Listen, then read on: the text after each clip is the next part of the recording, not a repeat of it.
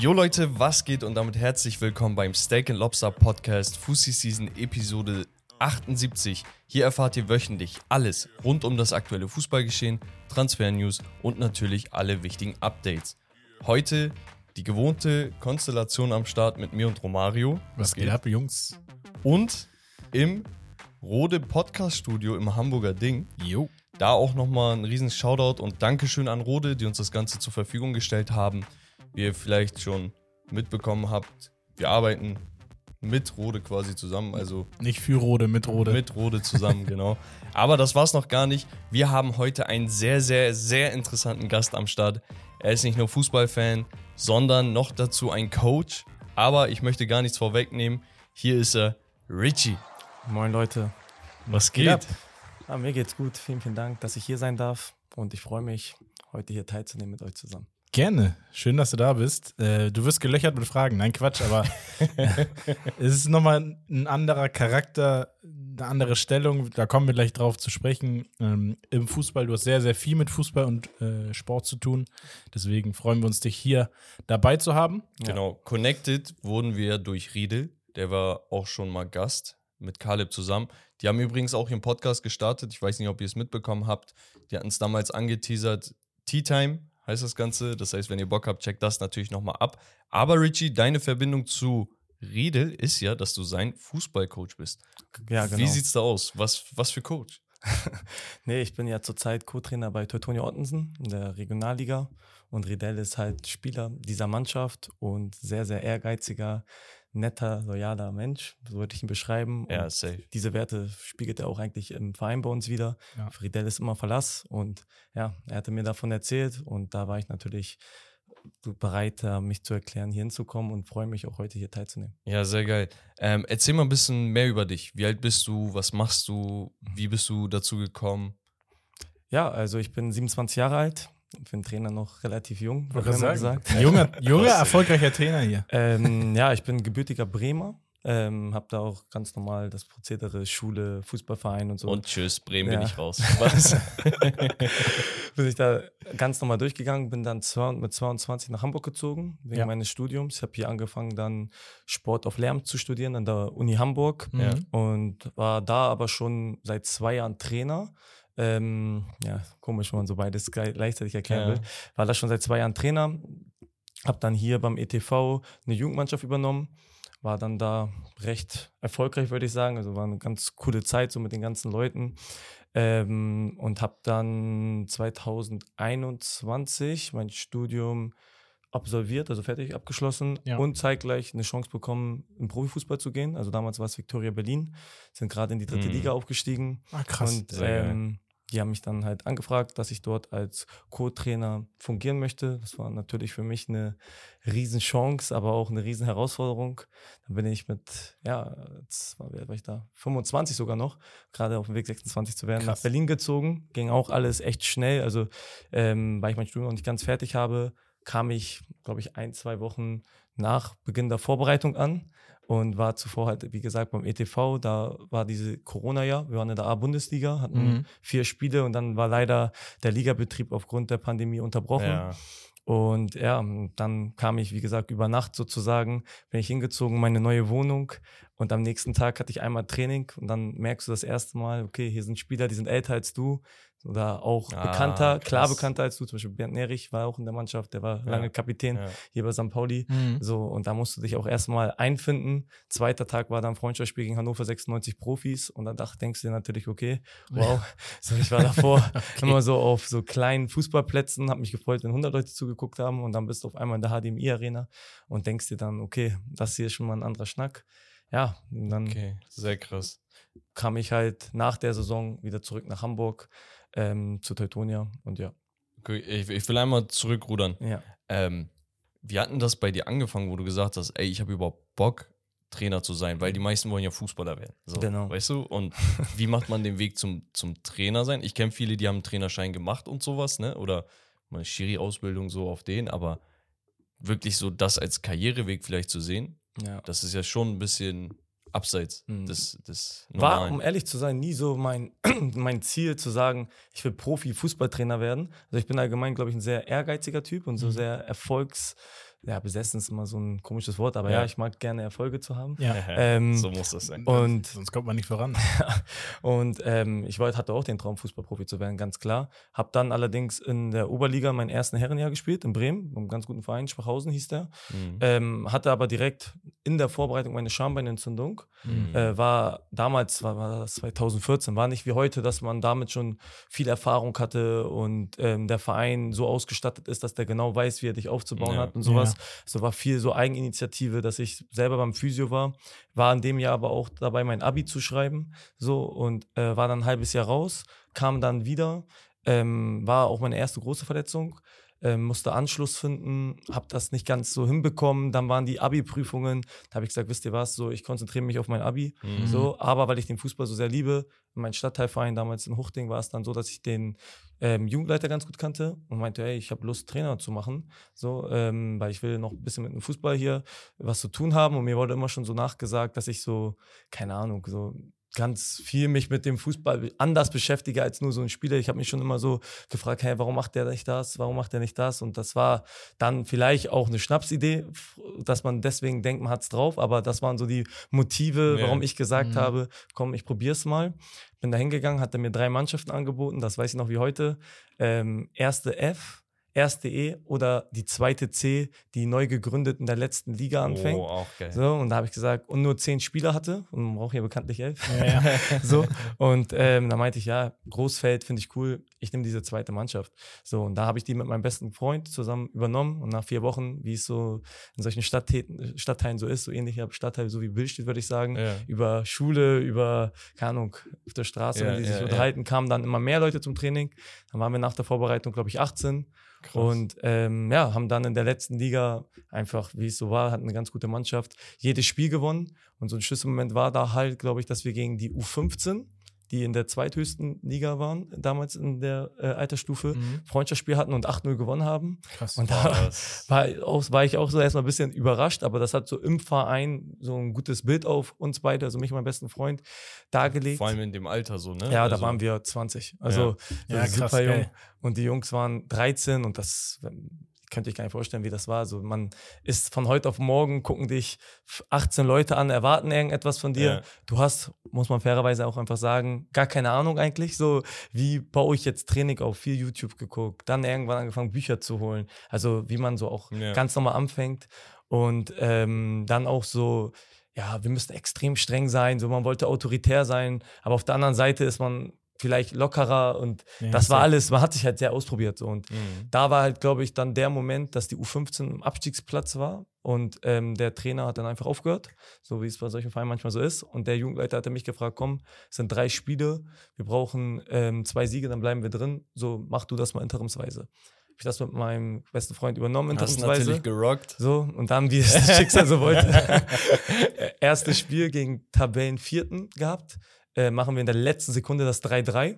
Zwar für das Gefühl der Mannschaft, die immer Ja. verloren hatte, so wow, gegen so eine Mannschaft. So war auch eine Kampfleistung und wie es im Fußball auch ist, hatten wir ein bisschen Glück. Klar, So, gehört dazu. zweites Spiel gewonnen und drittes Spiel dann klar gewonnen. So, und dann haben wir die Klasse sozusagen gehalten. Dann war auch klar, dass wir beide so die Mannschaft übernehmen. So ganz in jungen Jahren, wie man es so macht, hatten wir noch unsere gute zweite Mannschaft, Teile der ersten Mannschaft, so ein großes, so eine sehr große Wintervorbereitung gemacht mit Mhm. Mitteln, die ich heute nicht mehr machen würde. Ja. Um ein bisschen so den Respekt so zu ja, bekommen, haben wir gesagt, komm, wir nehmen 25 Leute mit und 22 wären es am Ende. Man darf auch nicht vergessen, das sind Kinder und das ist schon, Mhm. ja, schon hart so. Ja, klar. So, aber hat in dem Moment halt seinen Zweck erfüllt, dass alle immer zum Training kommen, alle heiß sind. Aber auf der anderen Seite ist es auch, im Nachhinein tut mir das auch leid, wenn da so ein 13-Jähriger aussortiert wird und der ist dann am Boden zerstört und so. Das würde ich pädagogisch, glaube ich, jetzt anders Mhm. angehen in, ja, in solchen Bereichen oder in solchen. Ist sowieso eine sehr interessante Zeit oder schwierige Phase. Also Ja. wir haben ja auch selber Fußball gespielt, Bex spielt noch Fußball. Ich kenne das auch noch selber. Also ich war auch immer in der ersten Mannschaft, damals in meiner Zeit. Wir waren immer, ich glaube, drei oder fast am Ende sogar vier Teams. Also wir, und mein Trainer, der hat immer alles auf einmal gleichzeitig. Und äh, das heißt, in der Vorbereitungszeit hatten wir da irgendwie 60, 70 Leute. Wow. Okay. So, und er hat dann gesagt, okay, wir hatten auch ein paar mehr Trainer dann, logischerweise, aber Er hat so alles organisiert, etc. pp. Also es war wie so ein Sommercamp jedes Mal. BU-Zeiten. Ja, ja, BU-Zeiten bei Ulnost. Und ähm, das war auch irgendwie geil. Er hat es aber da auf der Ebene sehr gut hinbekommen, dass er gesagt hat, ey, diejenigen, die es halt nicht in die erste schaffen, sind direkt auch trotzdem mit auf dem Platz, wo die erste ist. Also dieser Weg in die zweite Mannschaft war dann nicht so schlimm und man hatte trotzdem immer diesen Kontakt. Also das war dann die super Lösung, ne? dass man dann eine zweite Mannschaft hatte. Ja, Eine Frage halt habe ich noch an Richie. Ähm, wie kommt denn das zustande, dass man sagt, ey, guck mal, du warst jetzt, also einem Spittel hast du gesagt, kann ich mir vorstellen, du hattest einfach Bock, wieder was zu machen. Mhm. So, hast du wahrscheinlich den geschrieben oder irgendwie ge geguckt, wie kann man da reinkommen hast du dich da nochmal bewiesen als Co-Trainer. Dann bist du von dort nach Berlin gegangen. Wie kommt das zustande? Vor allem, du warst ja, du warst Co-Trainer, ne? Also nee, Assistent. Waren, ähm, nee, nee. In dem Jahr war ich mit Phil Naboui, der ist da auch immer noch. Mhm. Äh, wir waren gleichberechtigte Cheftrainer. Mhm. Aber es ist halt immer so, dass man auf dem Namen einen aufschreiben kann. Und ich hatte damals die Lizenz noch nicht, dass mein Name dort stehen durfte. Also okay. wir haben das so gemeinsam gemacht. Ja, interessante Frage. Ich glaube, es ist auch immer viel so hat viel damit zu tun, wen kennst du und mhm. wer kennt dich und wie kommt man auf dich zu sprechen. Ja, weil wie scoutet man sowas, ja, weißt du? Mein Vorteil, glaube ich, war in der Phase, also da hat Corona mir auch irgendwie ein bisschen in die Karten gespielt, so was ähm, ja, Kontakte knüpfen angeht. Es war ja so, dass keiner mehr Training hatte. Und ja. die Fußballprofis brauchen Training. So. Und ähm, dann ging es irgendwie los, dass Momo Quateng, der jetzt hier bei Magdeburg spielt, ja. mich angesprochen hatte, hey, wollen wir mal Individualtraining machen. So, und da haben wir okay. Individualtraining gemacht und dann ging gefühlt in dem Sommer so ein Boom los. Dann war Farid Alidou, der jetzt bei Eintracht Frankfurt mhm. spielt bei mir. Ähm, John Jeboa, der jetzt Profi ist. Also da ging David Philipp, Justin und Jimmer jetzt bei Dortmund da auch für Furore mhm. sorgt. Also ja, da, da, waren echt viele Spieler dann auf einmal bei mir. Ähm, und das hat sich so bisschen, glaube ich, rumgesprochen. Dann waren wir in der A-Bundesliga auch ganz ordentlich dabei und ähm, Victoria Berlin hat halt einen Co-Trainer auch gesucht, der, es gibt ja verschiedene Aufgaben eines Co-Trainers ja. so, und die Aufgabe, die ich hatte, war auch ein großer Teil davon Individualbereich, Individualanalyse, mhm. Individualtraining und da hat, glaube ich, dann dieser Faktor eine wichtige Rolle gespielt. Krass. Und ja, und dann der Trainer war Bremer, ja. der Sportdirektor war Bremer, also kurze Wege und dann kam das zustande. Sehr, sehr geil. Ja. Ähm, ich würde sagen, wir kommen später sowieso noch auf einige andere Sachen zu sprechen, denn das Hauptthema wird Coaching im Fußball sein. Das heißt, das war ein kleiner Teaser. Äh, jumpen wir aber. Klein, ja. Achso, bevor es aber noch losgeht. noch mehr. Oh, noch was. Ähm, kleiner Hinweis zu Patreon, Leute. Ihr findet uns neuerdings auch auf patreon.com slash steak and lobster, ausgeschrieben das und, äh, und könnt uns darüber unterstützen. Über Patreon bekommt ihr natürlich zu, zusätzlichen Content, also exklusiven Content, wie zum Beispiel weitere Podcast-Folgen, die bestehend aus unseren Inhalten sind, aber vielleicht auch ja. nur eure QAs, die ihr beantwortet haben wollt. Shoutouts in Videos bekommt ihr und natürlich auch Early Access zu allen YouTube-Videoreihen. Also werdet Teil der Community und helft uns künftig dabei, weiterhin den besten Content zu liefern, den wir euch zu bieten haben. Yes. Alle Infos findet ihr wie immer in den Handles. Und jetzt würde ich aber sagen, wir jumpen direkt in die Highlights der Woche. Let's go. Highlights der Woche, was gab es so? Äh erstmal, letzte, sorry, erstmal, letzte Folge haben uns die Jungs ja geklaut, weil sie einen Gast hatten. Ja. War auch nochmal sehr, sehr geil, Auf die jeden Folge. Fall. Aber da gab es echt noch ein paar Sachen, die wir besprechen können, immer noch. Ja, hau raus. Also, Messi-Sache, ne, hatten sie thematisiert. Der ja. ist nach Arabien gegangen, weil irgendwie er dachte, es ist frei. Ja. Dann kommt raus, ey, äh, Galtier hat last second gesagt, doch Training und er war angeblich schon im Flieger oder irgendwie sowas. Mhm. Äh, dann gab es Radau vor Messis äh, Haus. Und Neymars. Ja. Genau, Neymar sowieso. Und äh, die fordern deren Abgang. Was aber nicht thematisiert wurde, weil das ja später rauskam, ist, dass äh, Messi dann ein Video gemacht hat, wie er sich Ehrlich, das tat mir schon ein bisschen leid, wie so ein kleiner Bengel musste er sich da entschuldigen vor der Kamera. Stell dich ähm, mal dahin und sag einfach, Ja, genau, genau so. Ähm, letzten Endes, ich weiß nicht, was ihr darüber denkt. Meine Meinung dazu ist, ich weiß jetzt nicht, was genau passiert ist, ne? Ob das wirklich so ist, dass er gesagt hat, ey, ich war unterwegs und dann kam die Nachricht erst oder irgendwie sowas. Wenn das so ist, kein Vorwurf. Auf der anderen Seite, Gnabry durfte auch nicht an seinem freien Tag nach Paris. So, weißt du, was ich meine? Also, das heißt, so mitten in der Saison ja. bin ich so gegen solche Trips, weißt du? Das ist einfach Konfliktpotenzial, was du vermeiden kannst. Natürlich, war sowieso ein Fehler, gerade ein Spieler, der sowieso in ja, Vertragsgesprächen oder Diskussionen Ja. steckt. Also es ist sowieso ein heikles Thema. Er hat sich entschuldigt. Die Entschuldigung wurde ja auch angenommen. Die Strafe wurde halbiert. Also heute ist er wieder auf dem Trainingsplatz gewesen, habe ich jetzt gerade gelesen gehabt. Ähm, ja, ich weiß nicht, wie würdet ihr sowas handeln? Mögen das Trainer? Was? Auf so einem Niveau bin ich noch nie gewesen, darum kann ich dazu noch nichts sagen. Ja, ich finde es immer so ein bisschen, ja, sehr gestandener Spieler mit einer sehr brutalen Vita. Und wie du sagst, der stellt sich vor die Kamera und muss sich entschuldigen. So fand ich auch ein bisschen extrem so. Aber Ja. wahrscheinlich uncool, so in der wichtigen Phase, glaube ich, noch in der Meisterschaft, Ja. da einfach wegzufliegen. Und ich glaube, die wollen ein Exempel statuieren, einfach, dass wir auch beim Messi so etwas machen. Ja, klar. ja, das Ja. finde also guck mal, damit habe ich kein Problem. Ein Verein muss sich auch mal durchsetzen können. Ist mir dann auch egal, ob das Messi, Ronaldo oder sonst wer ist. Ich persönlich bin United-Fan. Ja. Ähm, schweren Herzens mussten wir uns von Ronaldo trennen, aber da mussten wir auch ein Statement setzen. Mhm. Weil er hat auch öffentlich Statements gesetzt. Ja. So, was ist denn das, wenn wir die ganze Zeit bei Messi, PSG dieses ähm, Gerüchte-Dingens haben und hin und her und hin und her und danach geht er einfach nach Arabien mitten in der Saison. So, das weiß ich nicht. Wir kommen auf das Arabien-Thema sowieso nochmal zu sprechen. Später. Ja, ich finde, warte ganz kurz. Ganz ehrlich, wenn man Messi zurechtweist, dann kann man auch mal die eigenen Fans zurechtweisen. Also, Ja. ich sage jetzt nicht, dass man die Fans am Pranger stellen soll und die Ultras da ähm, beleidigen soll. Ne? beleidigen. So, aber du kannst mal sagen, ey Leute, entspannt euch, das ist immer noch einer unserer Spieler, einer unserer Leader. Ihr müsst nicht bis zu ihm nach Hause gehen und da Radau machen. Und bei Neymar genauso. Ja, ist immer die Frage, ob, wie die Fans das dann wieder sehen. Nein, einfach so, ey Leute, das ist gerade so und so eine Zeit. Wir bitten jeden, sich zu beruhigen. So, Ja, okay. Also wird ja eh nichts niemanden bringen, aber angehen. ja, ich weiß, was du meinst. Okay. naja. Wir, wir machen weiter. Ähm, interessante Personalie auf Trainerebene, beziehungsweise auch auf Sportdirektorebene. Das waren so die News, die jetzt unter der Woche noch oder am Wochenende auch äh, rumkursiert sind. Wir haben Schmatke, der voraussichtlich Sportdirektor beim FC Liverpool wird. Ja. Finde ich, fand ich sehr interessant zu lesen. Ähm, ich glaube, Rangnick war ja so einer der ersten deutschsprachigen, so in, auf der Ebene in England ähm, bei Manchester United, was dann am Ende des Tages ja auch nicht ganz so funktioniert hat wie geplant. Aber jetzt zu Klopp, zum FC Liverpool, was sagt ihr dazu? Ich weiß nicht, Schmatke ist immer Name, hat auch das ein oder andere, andere Mal für Furore gesorgt. Ich bin so auf dieser Sportdirektor-Ebene jetzt nicht so fit, dass ich sagen kann, ist ein richtig guter, ist ein, also er wird schon gut sein, sonst würde er nicht da jetzt im Gespräch sein, aber Also ich finde es auch, oder als ich es gelesen habe, war ich auch sehr überrascht. Ja. So, weil ich mit Liverpool, keine Ahnung, ich hätte gedacht, dass da ein englischsprachiger kommt, so der Mhm. vielleicht die Liga und so besser kann, aber vielleicht auch, auf Wunsch vielleicht von Jürgen Klopp, würde ich jetzt mal ja, kann ich mir auch gut vorstellen. ja, spekulieren. aber Also, das ja. schon, ich finde das schon so ein Poker-Move. Also die gehen schon, also er hat ja nicht, er hat ja nicht die internationale Karriere Genau. oder so gehabt. Ja, ja. Ich habe jetzt gerade das nochmal vor mir. Ja, Liverpool ist Ähm, ja auch gerade nicht in der Situation eigentlich, dass sie sich das mal so eben leisten Genau, also auf dieser Sportdirektorebene oder Geschäftsführerebene können. Mhm. war er bei Hannover, Köln, Wolfsburg. Ja. Ja.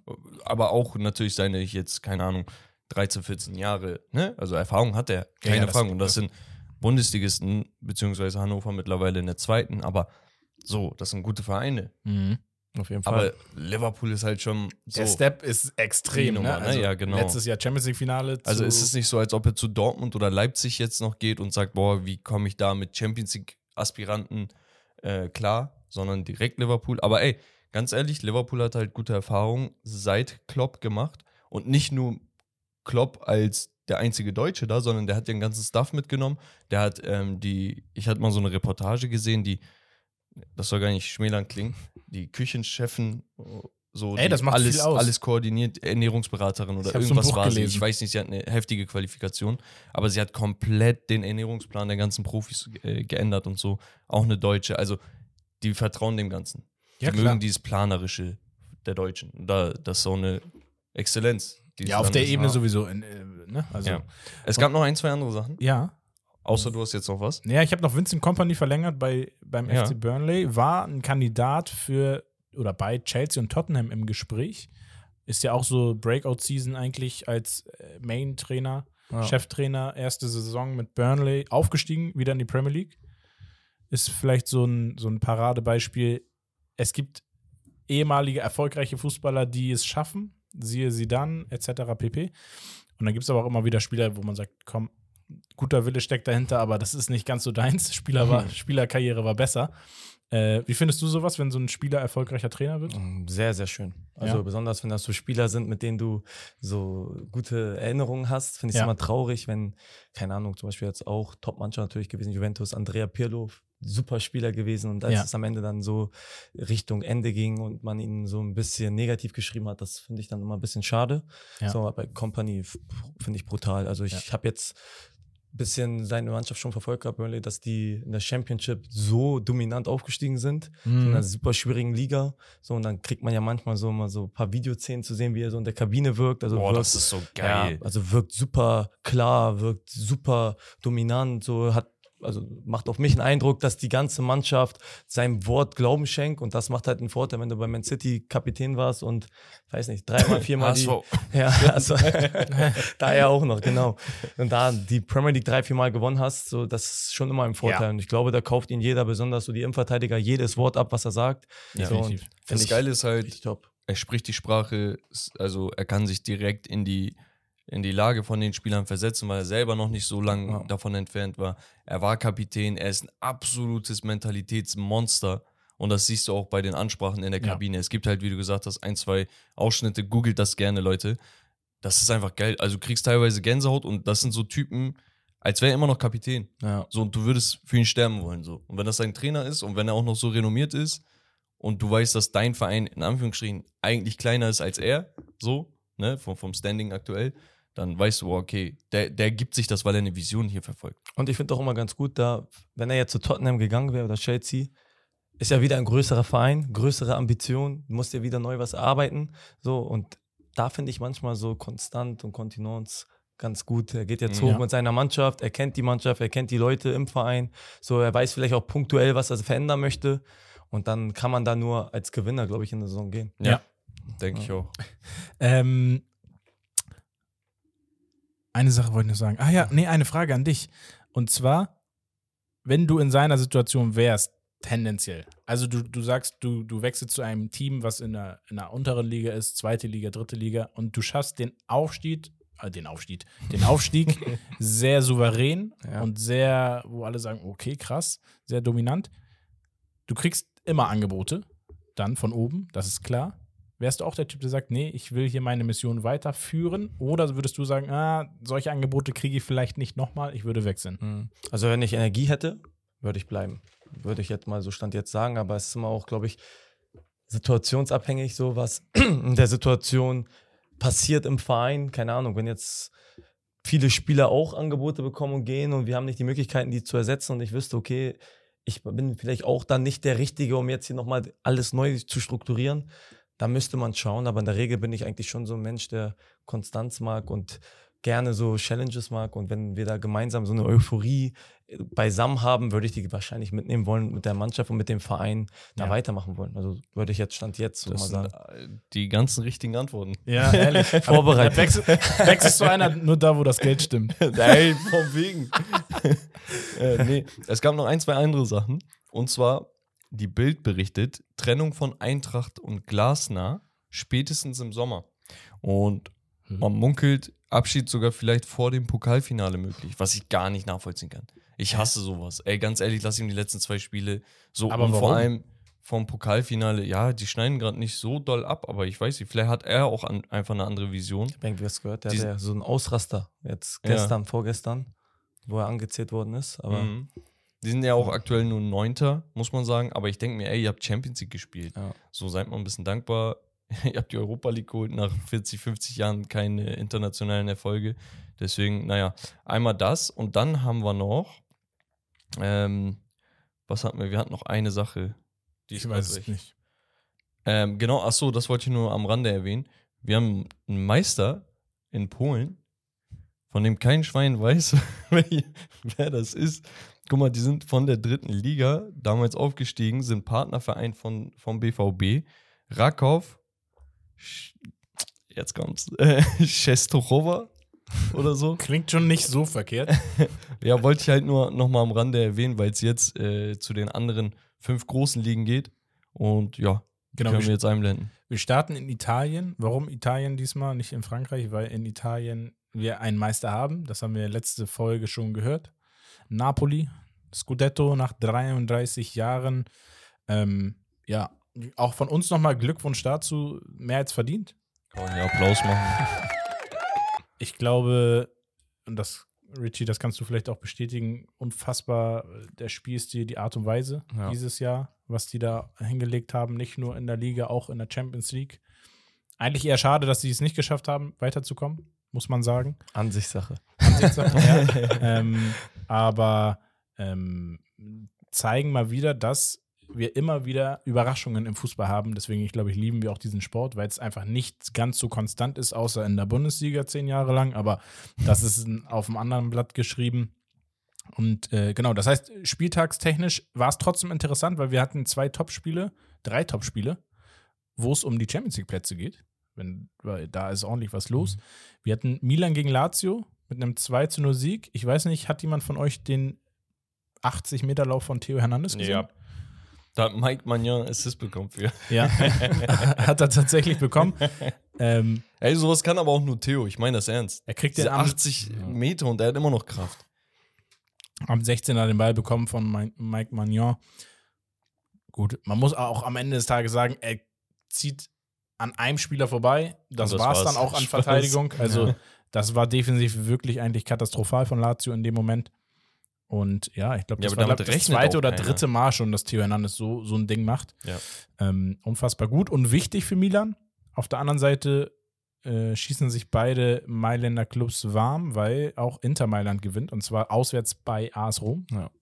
Also die Roma kriegen von den Mailändern den Hintern versohlt diesen Spieltag. Guck mal, und ich habe es bei der Roma gesagt. Ich will da gar nicht fronten, aber ich meine es von vornherein. Das ist nicht sustainable. Es ist nicht, es ist nicht nachhaltig, was er da macht. Er, er, er gewinnt Spiele auf Krampf. Er schafft es keine, drei Tore zu schießen mit seiner Truppe.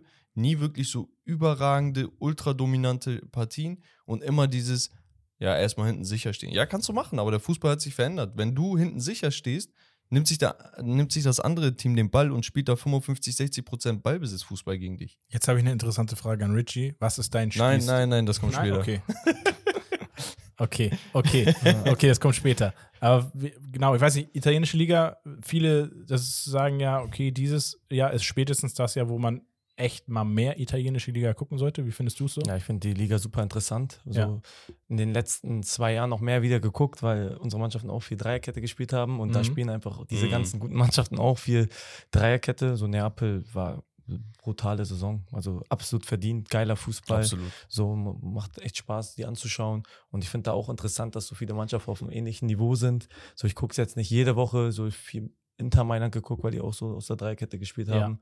AC Mailand dann nach dem Neapel-Spiel ein bisschen mehr, wieder mehr mit beschäftigt. Ich finde die Mannschaft super interessant, so mit Leo Diaz, so Luca Hernandez, so das, äh, Theo Hernandez. Theo. Ja.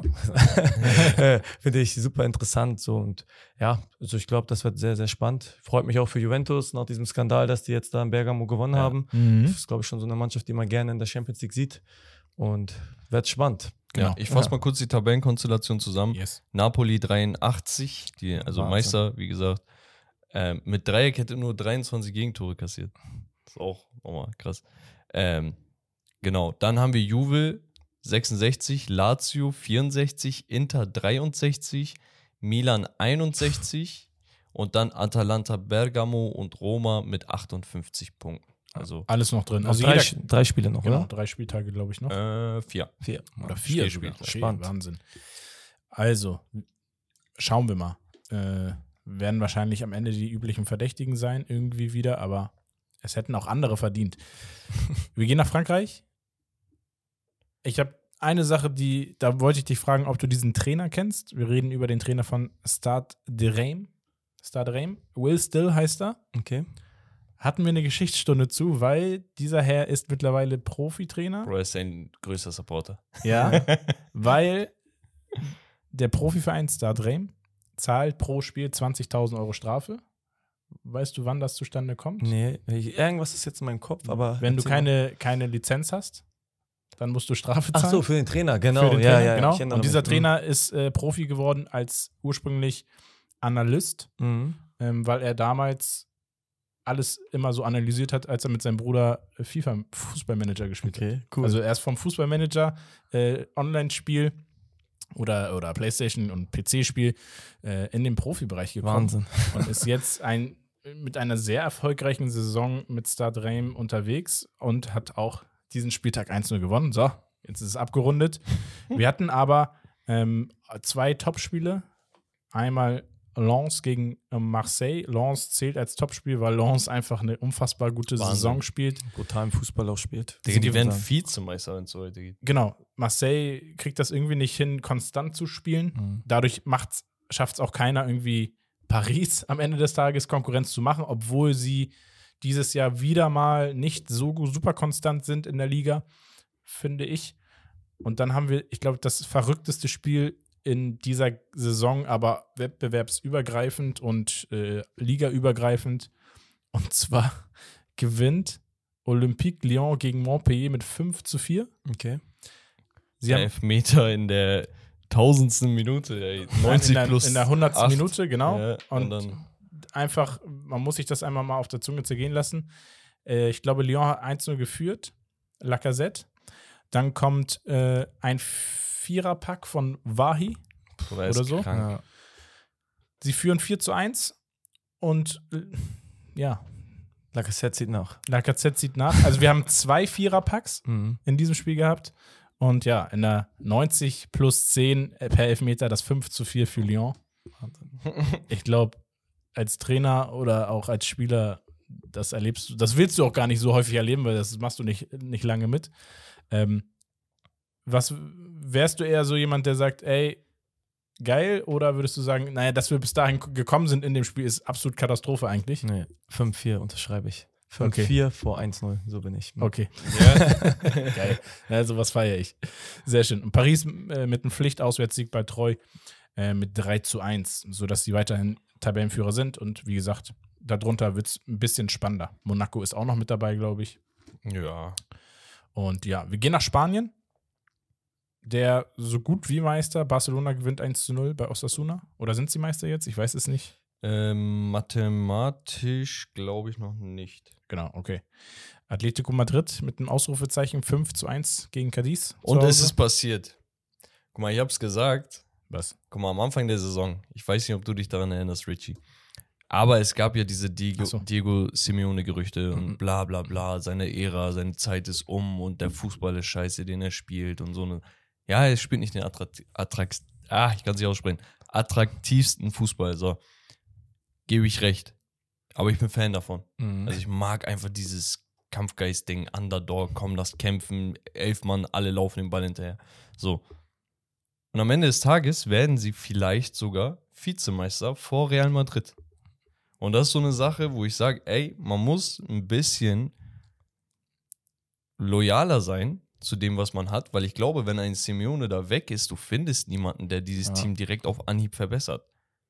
Also, Und jetzt sieht man das halt auch, dass der Typ halt gewinnen kann. Ja, sind kein Meister geworden, aber wird Real auch nicht.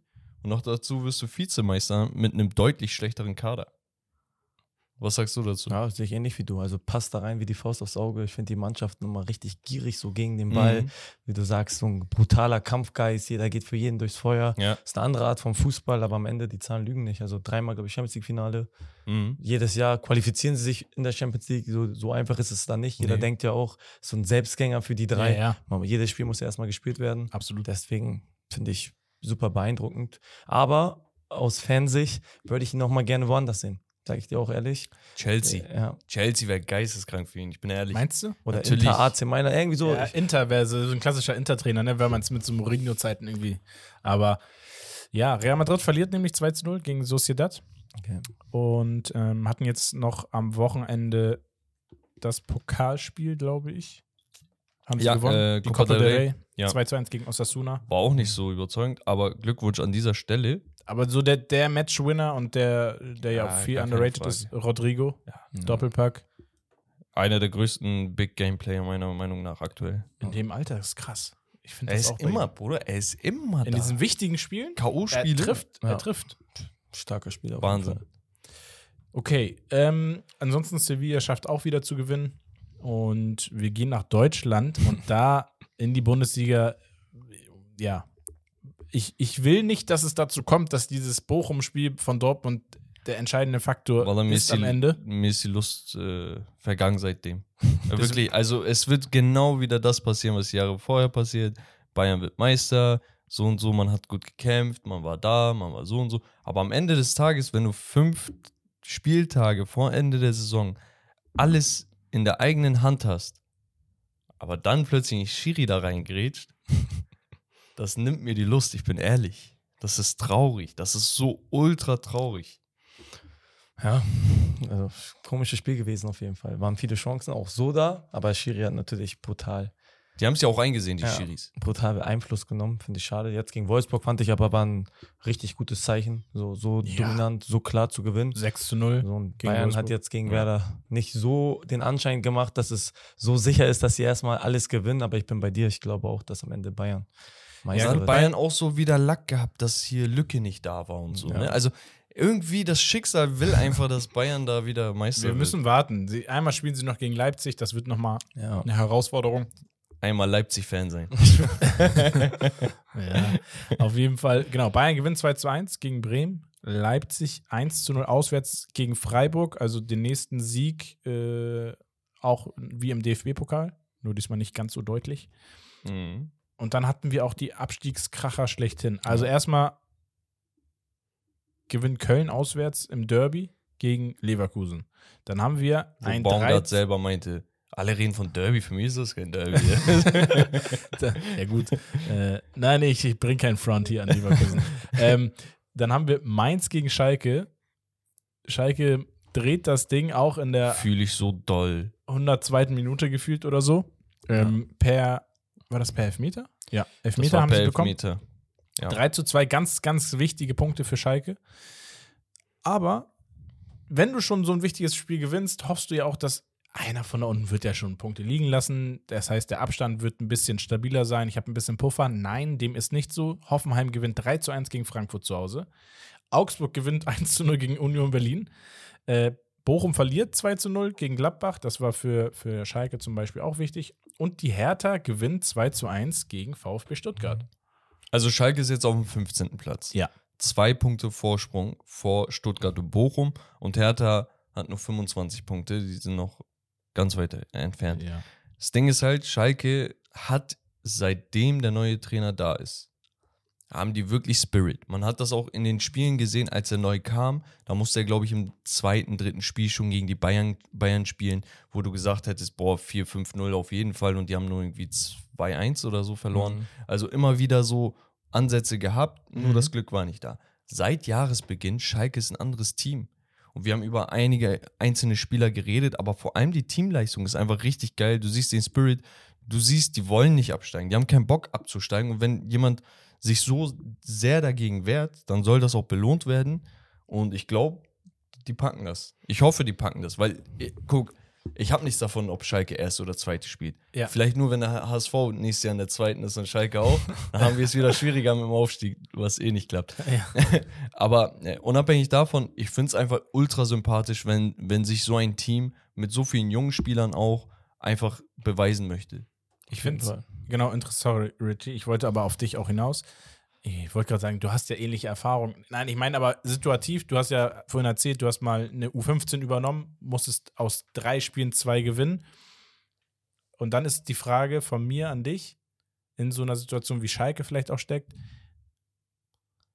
versuchst du eigentlich als Trainer noch irgendwie fußballerisch da was zu verändern oder bist du wirklich eher, dass du sagst, ey, ich gehe volle Kanne auf Mentalität. auf Mentalität und äh, Kampf? Ja, also besser passt sogar letztes Jahr. Bei Victoria haben wir ja auch, wir Ja. sind ja auch, oder wir auch abgestiegen. Ah, okay. Ähm, ja, es ist brutal. Also, das kann man sich gar nicht vorstellen, Mhm. weil es geht einfach auch echt um viel. Ich glaube auch in solchen Bereichen auch um Geld. So Verträge sind anders. Erste, zweite Liga, Absolut. dritte, vierte Liga, zweite, dritte Liga, wenn du absteigst. Ähm, die Gefühlswelt ist halt scheiße. So, du kommst nach Hause und es ist einfach scheiße, weil, weil du weißt, okay, es ist jetzt hier kurz vor knapp. Und bei uns war es letztes Jahr, was ich bemerkt habe, dass man schon probiert hat zu verstehen, ich brauche meinen Nebenmann, weil sonst klappt es nicht. So, es geht nicht mehr um so viel individuelle Qualität. Ich probiere jetzt hier selber irgendwie. Jeder muss vorne- an einem Strang jeder muss Jeder muss seine- für den anderen noch genau. einen Weg mitmachen. so diese 100 Prozent so über so kleine Erfolge hochziehen so und das, das finde ich bei Schalke sieht man extrem. Also es ist eine brutale Einheit. So wenn man sich Spiele anguckt, ich habe das Spiel gegen Werder Bremen zum Beispiel jetzt live noch vor Augen, Mhm. wo der Drechsler den Schuss von Duxch irgendwie blockiert, Genau. danach den Elfmeter Ja, noch rausholt. Ähm, ist, pff, ist Wahnsinn. Also nee, hat er ein normales Tor Nee, er hat normales Tor Normales Tor, ja, genau. genau. Ja, ja. Rückraum und dann reingeschossen. Ja, Genau. genau. Also da siehst du auch so in den Gesichtern so Emotionen, wo du einfach weißt, so da fällt voll viel Druck ab, jeder gibt sein Bestes. Ich würde mich wahrscheinlich auch freuen, wenn sie drinne bleiben, aus den Gründen, es ist einfach ein Club, der in die erste Liga gehört, Stuttgart allerdings aber auch. Ja. Mhm. So, das, was ich mich auch frage als Trainer, kann ich euch auch ehrlich sein, wieso Mannschaften dann erst immer so viel besser sind als am Anfang. Also ich frage mich halt immer, warum kriegt man es nicht direkt hin, dass man so ist, wie wenn ja es oft kurz so. vor zwölf ist. Das ist ja oft so, wenn, wenn du ähm, Not macht erfinderisch. Ja. Wenn, wenn du mit dem Rücken äh, äh, zur Wand stehst und nicht mehr weiter weißt, dann suchst du nach Wegen, du holst die extra Prozente raus, du versuchst irgendwas zu rütteln, so weißt du, weil Ja. vorher natürlich, man plant, man, man hat eine Vision, dann einige Misserfolge gehören zum Weg dazu, deswegen dramatisiert man die Situation Ja. vielleicht auch nicht. Aber dann, wenn du wirklich so mit einem Fuß im Sumpf bist oder so, dann weißt du, okay, jetzt geht's ab und dann musst du machen. So Ja. genauso wie, keine Ahnung, du hast studiert. So, du, du hast irgendwie, musst irgendwie eine Abgabe machen, du hast so und so viel Zeit. Wann fängt man in der Regel an? Kurz vorher. Ja. So, und dann weißt du, okay, ich muss jetzt Vollgas geben, so weißt du. Normalerweise hätte man planen können, aber es ist, ich weiß nicht. Vielleicht gehört das auch einfach zum Menschsein dazu. Und diejenigen, die das halt wirklich perfekt durchplanen können, sind dann auch die Leute, die sich von der Masse abheben. Ja. Aber wonach würdest du jetzt gehen? Würdest du sagen, ey, wir haben noch drei Spieltage, Jungs, wir müssen jetzt, ähm, komm, wir müssen das so und so machen, die Laufwege nochmal hier verbessern, das hier noch anpassen. Ey, guck mal, dieser Pass. äh, Oder gehst du da auf komplett Mentalität, dass du sagst, ey, Jungs, reißt euch zusammen, wir machen Kondi, wir machen Ausdauer, wir machen Mhm. das. Okay, aber Also, wie gesagt, jetzt war ich nur einmal in der Situation. Jetzt aus dem Bauchgefühl würde ich schon immer sagen, dass ich irgendwie etwas probieren würde, dass das Team zusammenrückt. So diese taktischen Sachen, also zwei Spieltage vor Schluss, so jetzt groß taktisch, groß was zu verändern. Weiß ich nicht, ob das so. es gibt ja auch Leute, die machen Ja. plötzlich aus Viererkette, Fünferkette, Dreierkette, was auch immer. Also ich glaube, ich würde auf das so setzen, womit sich die Mannschaft wohlfühlt, wo sie ein gutes Gefühl für hat, weil sie Mhm. am Ende ja auch auf dem Platz steht. Ähm, aber na klar würde ich probieren, als Trainer zu schauen, ey, das sind die Schwachstellen, damit können wir den Gegner da und da wehtun. Aber vor allem würde ich so gucken, so ein bisschen wie Hertha letztes Jahr, tut mir leid jetzt. Mhm. Alles Ähm, gut, sind wir ähm, gewohnt. Nein, da war das ja schon brutal, wie man so am Ende gemerkt hat, so ein Boateng, was für eine Rolle der da eingenommen hat. Und dann die ganze Mannschaft ist dem gefolgt und jeder hat dran geglaubt und jeder hat nochmal diesen extra Sprint gemacht. Und dann gab es so diese kleinen Erfolge, wo jeder sich gefreut hat. Und Ja. da, glaube ich, würde ich probieren, dass wir da einen gemeinsamen Strang ziehen und am Ende es schaffen. So, so würde ich, glaube ich, denke ich, vorgehen. Ja. Genau, äh, Bundesliga, ich würde jetzt einmal zusammenfassen, nochmal oben. Bayern 65, Dortmund 64. Dann Leipzig 57, Union 56, Freiburg 56. Dann nochmal ein Sprung, 48 Leverkusen, 46 Wolfsburg, 45 Mainz. Ja. Und theoretisch könnte Frankfurt auch noch. Aber so, und Abstiegskampf, genau, ähm, fange ich mal bei Augsburg an. Auf dem 13. Platz mit 34, dann Hoffenheim 32, Schalke 30, Stuttgart und Bochum 28 Punkte und auf dem letzten Hertha mit 25 Punkten. Wird, denke ich, noch sehr, sehr eng. Weil die Ich unteren feier das. Mannschaften sehr. Spielen noch gegen Hertha, ne? Zum Beispiel, die haben, glaube ich, an sich ist am meisten selbst in der Hand, bin Ja. ich der Meinung. Ja. Wenn ich mir das mal angucke. Sie haben jetzt Köln, Bochum, Wolfsburg. Also Köln und Bochum müssen sie punkten. Ähm, vor allem gegen Bochum und Wolfsburg auswärts wird schwierig am letzten Spieltag, aber das wird sehr interessant. Schauen Ja. wir mal. Äh, ich würde sagen, wir gehen in die beste Liga der Welt, meiner Meinung nach, in die Premier League, nach England. Kein Einwand. Heute haben wir noch drei Spiele, muss man ehrlicherweise gestehen. Es ist gerade auch ein Spiel. Ja, Das 3-0 läuft. Fulham gegen Leicester zur Halbzeit. Das finde ich nicht gut. Ich habe Madison als äh, Spieler bei Comunio. ähm, und ja, Chelsea, Frank Lampard gewinnt sein erstes Spiel, seitdem er wieder da ist. Seit immer. Seit immer. jetzt mal ganz im Ernst. Wärt ihr zu Chelsea gegangen in der Situation? Wenn ihr schon mal bei Chelsea wart und versagt habt? Versagt, wir haben in vorhin, also Lampard, als Lampard würde ich da nicht hingehen. Ich werde ich werd ja nur Sündenbock und ich weiß, mehr als ein halbes Jahr werde ich da nicht sein, weil die suchen Ersatz. Wenn ich zum Beispiel ein Company wäre, über den wir vorhin geredet haben, würde ich schon zweimal überlegen, ob ich das Angebot nicht annehmen würde, wenn ich weiß, Dreijahresvertrag und wenn es nicht klappt, kriege ich meine fette Abfindung so, ne? Aber Ich habe So. doch gesagt, er denkt nur an Geld. hey. nee, aber ist ja klar, wenn du so ein Spielermaterial da hast, wenn du so ein Transferbudget hast, theoretisch, auch wenn sie es nicht haben sollten, Ja. ähm, Financial Fair Play und so, das ist ja eine geile Ausgangssituation eigentlich. Und für die Saison wirst du ja nicht belangt, weil da haben andere reingehauen. Hm. Das stimmt, das stimmt. Ja, schwierig. Auf jeden Fall wichtiger Sieg, einfach für die Mentalität. Ähm, ansonsten auch wichtiger Sieg, weil es da noch um, um ja, internationale Plätze geht, war es für Tottenham, der 1 zu 0 Sieg gegen Crystal Palace. Hm. Ich glaube, Herbert will da auch noch, noch mal shoutouten an einen gewissen Harry Kane. Das war ich. Hm. Ja, Ich habe ich hab geschaut. Auch. ja, ich weiß, ich habe gesagt, du willst noch mal, vielleicht jetzt auch. Hast du noch nicht mal. Herbert gesagt? Ah ja, sorry, Bex, sorry. Naja, auf jeden Fall, guck mal. Wir, wir wissen, die Saison von Tottenham war eigentlich eine Saison, die man sehr schnell vergessen wollen würde, weil es lief einfach nicht. Conte hat öffentlich die Spieler gefrontet, Ja. teilweise zu Recht, teilweise vielleicht im Handlungsstil ein wenig fragwürdig. Aber er hatte ja schon recht in seiner Aussage. Keine Mentalität. Er sagt, er hat auf der PR hat den Journalisten fertig gemacht, weil er meinte, genau das macht ihr. Dann meinte er was? Er sagt, genau das macht ihr. Jedes Mal sucht ihr Entschuldigung für die Spieler, für die Trainer, für die dies und das. Und deswegen hat Tottenham seit 20 Jahren keinen Erfolg. Und das ist genau das Ding. Jedes Mal wird gesagt, ja, das hat nicht gestimmt, der wurde gesperrt, das, das. Ja, aber am Ende des Tages, ihr verdient euer Geld damit, das ist euer Job. Er sagt, wir müssen unseren Job erfüllen. Naja, er wollte auch irgendwo gekündigt werden, glaube ich.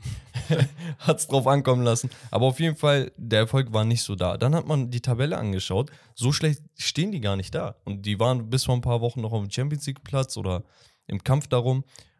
Und dann dachte man, okay, woran liegt das? Und natürlich, du weißt, Harry Kane ist gut, Son ist gut und so weiter und so fort und Romero in der Verteidigung. Und diese Haaland-Situation hat halt alles in der Premier League überschattet. Hm. Kein Schwein redet über einen anderen guten Stürmer da. Natürlich ein Saka hier, Martinelli da, ein Gabriel Jesus hatte einen guten Stretch, Rushford und so weiter. Ja, aber Harry Kane hat, lass mich nicht lügen, 26 Saisontore geschossen und keiner redet darüber. Der Rekord liegt bei 34 Toren, bis Haaland kam. Ne? Und der wurde von Andy Cole und äh, Alan Shearer Ja. äh, aufgesetzt. Dann kam Mo Salah mit 32 Toren ran. Harry Kane steht in der Saison mit einer katastrophalen Tottenham-Mannschaft, mit null Kreativität im Mittelfeld, also wirklich absolut null Kreativität im Mittelfeld, steht er bei 26 Toren und er hat noch ein paar Spiele offen. Und deswegen, mein Take dazu ist, wir müssen ein bisschen runterkommen oder auch mal realisieren, wie heftig dieser Typ Spieler ist, von dem wir nicht sagen, er ist der schönste, er ist der äh, kräftigste, er ist der schnellste, er ist der, er ist der komplette Stürmer seit Jahren und er hat letztens ähm, die Wayne Rooney überholt als zweitbester Torschütze in der All Premier time. League Hm. History. Da auch nochmal geil, dass Wayne Rooney so heftig ist. Wir hatten mal eine Diskussion mit der Community, Wayne Rooney oder Drogba.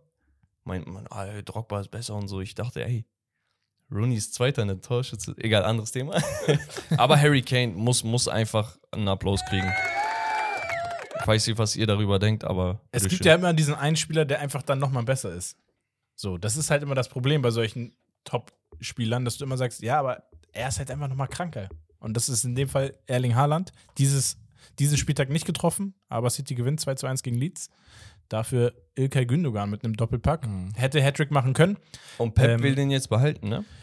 Ja, ja, verständlich. Also, wenn er spielt, du siehst seinen Impact. Also, er, ist, er hat auch eine Leaderfunktion im Verein, im Team, ist torgefährlich, kreativ, äh, also ein sehr konstant guter Spieler. Also, Gündogan ist für mich kein Spieler, der Ups und Downs extrem hat, sondern sehr solide und ab und zu mal so seine Lichtmomente, jeden so wie jetzt im letzten Spieltag, wo er dann auch trifft. Also er ist, glaube ich, unter Guardiola sowieso noch mal ein bisschen torgefährlicher geworden.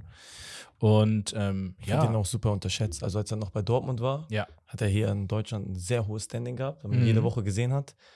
Kapitän bei Man City, Stammspieler bei Man City, wo Hm. man schnell aussortiert wird, wenn man Ja, ja. irgendwie nicht mehr funktioniert. Weiß nicht, also jedes Spiel, was ich von dem sehe, ist fast Weltklasse immer. Haben wir ja auch jetzt gegen Ich Bayern bisschen gesehen. Traurig für die, für die DFB 11, dass er und Groß nicht irgendwie länger da rocken konnten. ist er nicht mehr? Groß ist ja nicht. Ja, groß stimmt, ja. Und genau, weiß ich gar nicht. War er das ist, glaube ich, so mit Kimmich, Goretzka so ja. Ja, also ich, ich, um seinen Platz. Ich, Stand jetzt ja. sehe ich auf jeden Fall in Gündogan neben, neben einen Kimmich äh, bei der DFB 11. ja. City übrigens in dem Spiel gegen Leeds, dann kommen wir wieder auf die Prem richtig Genau. zurück. Äh, 81% Ballbesitz. Ja, Wahnsinn. ich habe auch so ein Bild gesehen, dass die, das Pressing im Strafraum losgeht. ja, genau. Unfassbar. Unfassbar. Äh, Wolverhampton gewinnt gegen ein sehr formstarkes Aston Villa 1 zu 0. Ganz wichtiger Sieg. Haben sich auch unten komplett rausgekämpft, haben nichts mehr mit dem Abstiegskampf zu tun. Fünfter Sieg in Folge, vierter oder fünfter Sieg in Folge für den FC Liverpool. Ich habe das predicted, ne? Als ich, ich glaube, der erste oder der, kurz vom zweiten Sieg oder nach dem zweiten Sieg meinte ich, ich glaube, Liverpool äh, macht jetzt nochmal richtig Alarm, weil vorne offensiv haben sie jetzt wieder die Breite. Mhm. Mittelfeld wird ein bisschen stabiler und die neue Positionsfindung von Trent Arnold auf die 6 in der Offensivbewegung. Mhm. Sowieso schon häufig und viel verlangt worden, dass er ins Mittelfeld gezogen wird. Immer nie mit der Alternative auf rechts außen. Aber so finde ich die Alternative stand jetzt sehr gut. Also es ist der sechste Sieg in Folge gerade, acht Spiele ungeschlagen und die unentschiedenen Spiele waren gegen Chelsea und Arsenal. Ja. Back to back und danach ging es halt bergauf. Sehr, sehr geile Leistung. Ich finde es gut. Teilweise knapp, aber wen juckt das, ne? Am Ende des Tages hast du drei Punkte. Ja. Jetzt sind sie auf dem fünften Platz, ein Spiel mehr als United, aber ein Punkt äh, Abstand noch. Ja. Aber wer weiß, wenn United da patzt, wenn äh, De Gea wieder seine. Aktion, Aktion Äh. bringt, dann äh, Aber äh, ich würde an Richie nochmal fragen, ist, also korrigiere mich, aber ich habe das Gefühl, es ist nochmal ein neuer taktischer Spielstil, weil ich, Den Außenverteidiger auf die 6 Genau. Spielaufbau zu setzen. genau, richtig. inversiv. Äh, Genau, es ist so jetzt ein bisschen neu in dieser, in, innerhalb dieser Saison mir aufgefallen. Ich glaube, Arsenal macht es mit Zinchenko ähnlich. Ja. Ähm, Pep sowieso. ist aber interessant, wenn man sehr spielstarke, fußballerisch starke Spieler auf den Außen hat. Ne? Hat ja auch Vorteile bei Ballverlust, ist der im Zentrum, so du kannst wahrscheinlich eher dann über den Flügel kontern und sowas, ja. Also kommt drauf an. Ich weiß jetzt nicht bei Liverpool, warum es nicht lief. Ich habe mir das jetzt nicht so Ja. verfolgt. So. Ich finde immer gut, wenn man sich dem Spielermaterial dann anpasst. Ja. Hat ja eine neue Position für ihn gefunden im Spielaufbau. Ja, und es läuft. Also, was soll man sagen, ne? Finde Ja, okay. Sehr spannend. Ja.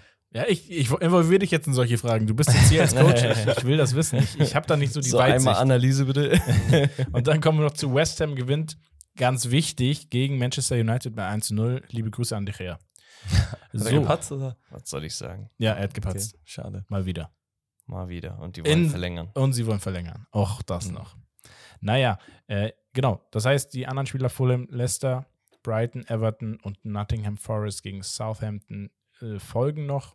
Darüber sprechen wir dann am Freitag. Genau. Wir machen jetzt weiter mit dem Aufwärmspiel nach 52 Minuten. Perfekt. Das ist immer so mit Voice Crack. Das ist immer so. Ähm, äh, Aufwärmspiel immer nach einer Stunde ist sehr gut. Ja, Ähm, zum Lockerwerden. Genau. Heute geht's um ein Would You Rather. Okay.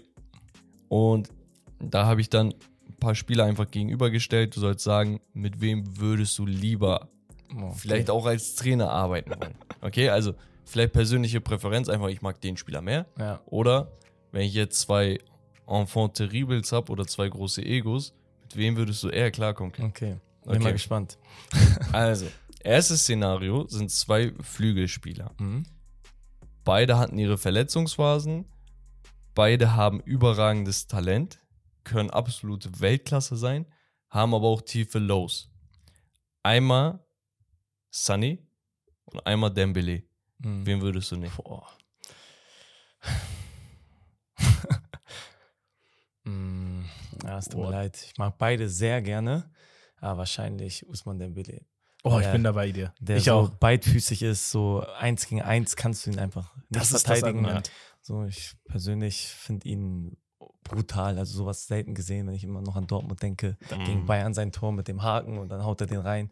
Das, ja, das war, Usman Dembele. war für mich auch das Argument. Diese Beidfüßigkeit Ja. ähm, macht ihn einfach noch mal etwas kreativer und Unberechenbar. eher unverteidigbarer, Ja. wenn man das so sagen kann. Es ist einfach, weil er das auf einer technischen Brillanz macht, äh, diese Beidfüßigkeit, dass du sagst, du kannst nicht ansatzweise prognostizieren, geht er links oder rechts vorbei. Ja.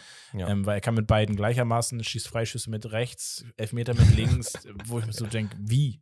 glaube, er weiß gar nicht, was das ist. Er macht einfach, Ja, ich glaube, er stellt sich einfach hin und da, wie er gerade steht, sagt er, okay, ich schieße jetzt mit. Also Ja, er hat aber- gar nicht im Kopf diese Überlegung links oder rechts, sondern Ich finde, Xavi hat ihn auch wieder hinbekommen. Auf jeden Fall. er liebt ihn. Ich würde mir So. wünschen, dass er mal verletzungsfrei ein Jahr bleibt. Dann würde man ihn, glaube ich, Ja. auch mit ganz anderen Kalibern vergleichen. So, Er ist so ein What-If-Spieler, ne? Ja, weil das ist an sich brutal. Nächsten beiden Spieler. Zwei Spieler, wir haben über Verletzungen geredet, Ja. die des Öfteren verletzt sind und waren. Ähm, auf der einen Seite, also mit Blick in die Zukunft. Mit wem würdest du die nächsten, keine Ahnung, fünf, sechs Jahre planen wollen? Ansu Fati oder Luis Diaz von Liverpool? Anzufati. Ja. Echt? Ja. Ich, Ich feiere Luis Diaz, ja. Aber Anzufati, so seine ersten Momente, wo er so neu kam und so, dachte ich, was ist das denn für ein Spieler? Ja, so, ja, fand ja. ich brutal. So, der war einfach nur zu lang verletzt, so in seinen jungen Jahren. Ja. So, ich glaube, man kriegt nicht umsonst bei Barcelona die Nummer 10, so, das ist eine leg Nee. sehr legendäre Nummer. Mhm. So, ich würde damit Anzufati gehen, ja. Oh, ich würde mit Luis Diaz gehen. Ja, warum? Oh, ich bin ehrlich, ich finde diesen. Er hat so dieses Kämpferische in sich, halt gerade so dieses Südamerikanische. Aber ich finde seine Art von Torgefahr unfassbar heftig auf dem Flügel.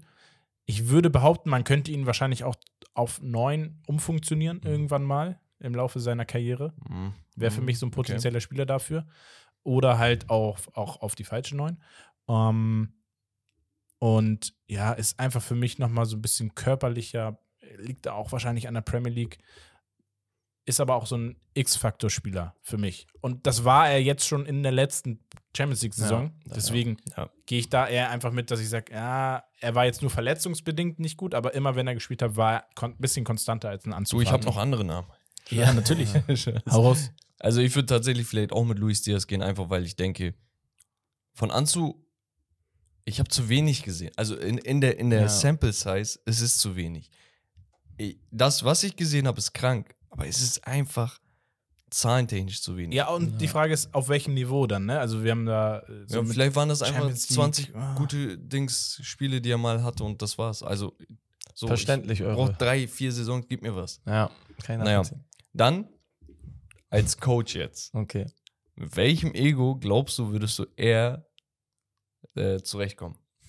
Auf der einen Seite hast du Cristiano Ronaldo, Mhm. auf der anderen Seite hast du das Ego von Zlatan Ibrahimovic.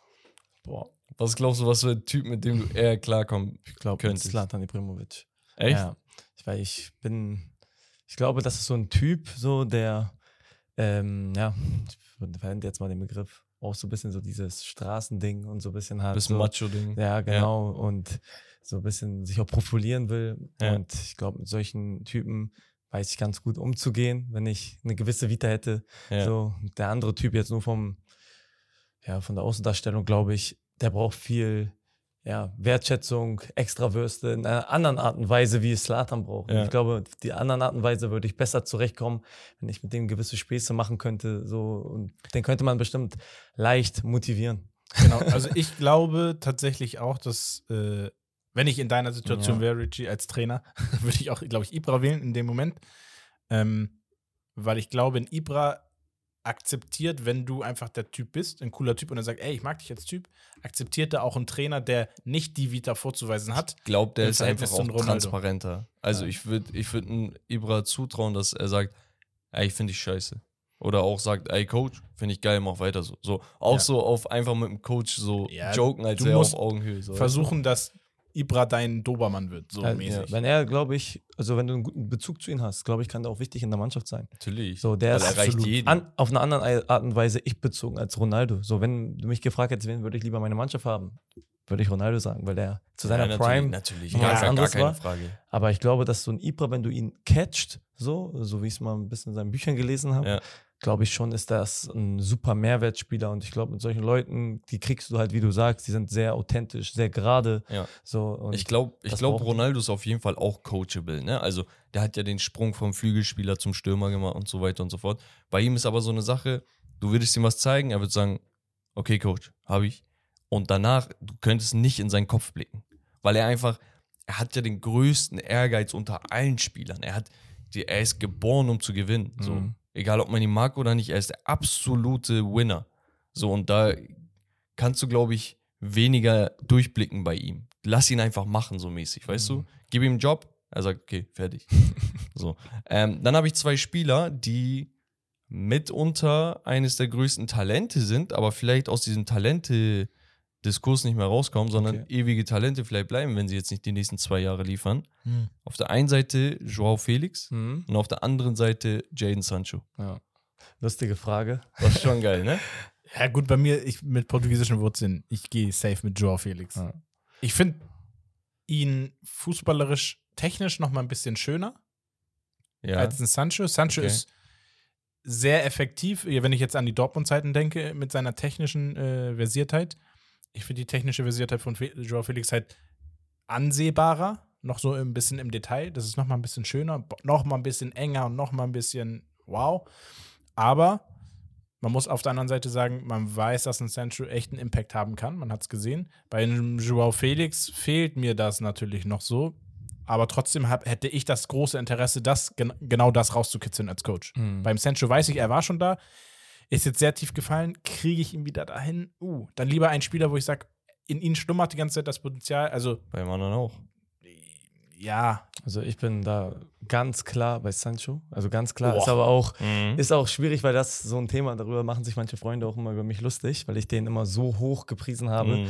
Den das erste Mal, glaube ich, in dieser U17 EM gesehen. Mhm. das, also Das ist nicht unge- normal, ne? unnormal. Mit einer Mannschaft, Phil Foden war da, Odoi war da, also und er war mit Abstand der Beste. Und ich finde ihn so, seine Entscheidungsfindung ist brutal. Bei Dortmund, diese Stats, drei Jahre hintereinander, glaube ich, Double-Double-Stats, so, keine Ahnung, Ja, 15 ja. Tore. 17, 17, 17 hatte Tore. Ja, also das ist Sucht seinesgleichen. Ich glaube, dass der Verein und die Liga, seine mentale Situation, ich habe keine Ahnung, alles ein bisschen viel war, so in der Phase. Elfmeter in der Ja, Dings verschossen. so, aber- EM. weil ihr das ja auch gerade bei Ansu Fati und bei Diaz meinte, bei, bei Joao Felix, ich habe ihn bei Benfica nicht so verfolgt, bei Atletico, ja, also er war nie so konstant wie ein Sancho es war. Der war über 70 Spiele gefühlt konstant so und ja, ja. das finde ich halt bei ihm brutal und ich glaube, wenn der wieder klar ist, ist das ein unglaublicher Unterschiedsspieler, Big Game Player, wie du es mal gerade davor gesagt die, hast. die Qualität, die Ja. Sancho hat, also jetzt unabhängig von Felix, einfach nur seine Qualität für sich, ist, dass er in der Box extrem gute Entscheidung Ja. getroffen hat. Er hat in der Box so viele Assists verbucht bei Dortmund-Zeiten. Und natürlich, wir müssen die ganze Zeit die Referenz Dortmund-Zeiten nennen, weil er aktuell einfach bei United ein schweres ja, Standing hat und eine schwere Aufgabe. Aber wenn er anknüpfen kann, warum nicht? Ich meine, Joao Felix hat auch nicht gerade die beste Zeit. Deswegen ist das, glaube ich, ein guter Und auch zum Vergleich. Flair. Ich finde Joe Felix auch hat auch viel Flair. Bei Sancho denke ich immer so an so Momente, Wackler gegen Bartels, der fällt auf den Boden oder, also der hat, weiß nicht, aber ich glaube, es ist auch Geschmackssache. Ja. Du bist Portugiese, Ja. Ja. Du, du musst Joe Felix Ja, sein. natürlich. Und Benfica, Lissabon-Fan. Ja. Also ich kann gar nichts anderes sagen. Aber ähm, ich, ich sehe, beim Sancho muss man halt auch ehrlicherweise sagen, man sieht mehr seine Position. Also man weiß mehr, wo, wo ist er Mhm. zu Hause. Bei Joao Felix kann ich dir das bis heute nicht genau sagen. Ist es die, das Zentrum? Ist es doch der Flügel? Ist es hinter der Spitze? Irgendwo da müssen, muss man mal schauen, wer das rausfindet. Zwei Spiele habe ich, äh, zwei Vergleiche habe ich noch. Wieder gucken, okay, mit wem würde ich die nächsten paar Jahre arbeiten wollen? Linksverteidiger. Andrew Robertson. Okay, eingestandener Spieler, CL gewonnen, Prem geholt, geht so eh so. endlos lange. Oder Nuno Mendes. 20 Jahre, Nuno. fün- 65 Marktwert. Also nicht wegen Portugiesenbrille. Ja, ja, ja, komm. Äh, irgendwann ist auch vorbei, Andrew. Nein, aber boah, ich, ich glaube, Andrew Robertson war so gut, weil das Team so gut war, das System so gut funktioniert hat mit diesem Spielstil. Jetzt siehst du mal, ah, das funktioniert nicht mehr ganz so. Auch er fällt deutlich ab von der Leistung vorher. Er ist ein Spieler, das ist, ich glaube, den willst du als Trainer unbedingt haben, weil Mhm. der macht Wege nach vorne, nach hinten 90 Minuten lang. Also der ist da. Ich glaube aber, er ist limitiert in seinem Aufgabenfeld, was er erfüllt. Also er kann diese eine Aufgabe, das konnte er jetzt perfekt. Und alles andere wird jetzt einfach immer noch gut, aber nicht auf diesem Niveau. Und ich glaube, Nuno Mendes ist mit seiner Dynamik, mit seiner technischen Versiertheit nochmal interessanter, flexibler, gefährlicher. Ich würde mit Robertson gehen. Ja. Ja, also ich finde Nuno Mendes ist so im gleichen Atemzug zu nennen wie ein Fonsi. Ähnlich äh, vom Spielstil. Natürlich äh, Nuno Mendes nochmal physisch kräftiger, ähm, aber beide schnell, beide dynamisch, können sehr, sehr viel Radau nach vorne machen und so weiter und so fort. Aber ich glaube einfach, dass ein Robertson mehr Verantwortung trägt. So, also mehr Einsatz, mehr Wille, mehr Zweikämpfe, mehr Ackern, Laufwege. Da, da sehe ich auch mehr Konstanz darin. Mhm. So, als wenn ich jemanden habe, der eigentlich gefühlt Flügelspieler ist, statt Außenverteidiger. Gut, ich hätte, aber ich, nur ich, meine ich Meinung. hätte es auch noch ergänzt, ich würde mit einem Robertson wahrscheinlich, wenn ich konstant Viererkette spiele, würde ich vielleicht sogar mit einem Robertson Stand heute noch gehen. Wenn ich mit einer Dreierkette vielleicht spiele, dann kannst du hochstehend einen Nuno Mendes genial hinstellen, ne? Also, Ja, was sagst du? Kurz und knapp vielleicht. Mm, Kurz und knapp Robertson, weil bei Verteidigern finde ich immer ganz gut zu wissen, was ich bekomme. Ja, da, das das ist das, was ich meine. Und- genau. Bei ihm weißt du an sich, was du bekommst. Ey, Ja. ehrlich. Letzter Vergleich, Mann. tatsächlich auch Verteidiger. In, Innenverteidiger. Ja, weil du so viel redest. Nee, nee. So, Sonst immer ähm, drei. Er macht zwei, jetzt acht. zwei, ja, Digga, ich will ja wissen, was in seinem Kopf äh, schwirrt. Okay. ähm, zwei Innenverteidiger, beide sehr jung, beide die Zukunft äh, des Fußballs, würde ich sagen. Einmal Josko, Josko, ne? Guardiol, Und Joschko, ja. ja, Josko. Und Matthijs de Licht. Guardiol. Echt? Ja. So eindeutig? Ja. Warum? Was, was siehst du da? Worauf achtest du so? Er ist schnell, hat einen linken Fuß, hat einen guten Spielaufbau, er kann verteidigen. So, ich finde ihn, ich finde den super. Also auch bei Also- der WM sehr starkes Spiel, klar, dieses Argentinien. Hm. Messi 1 gegen 1 so da, ja, aber das ja, ist ein Messi. Ja, aber das ist schon, schon ein brutaler Spieler. Und er kann halt in der Dreierkette, Ja. finde ich, Mitte, halb links, Viererkette kann er.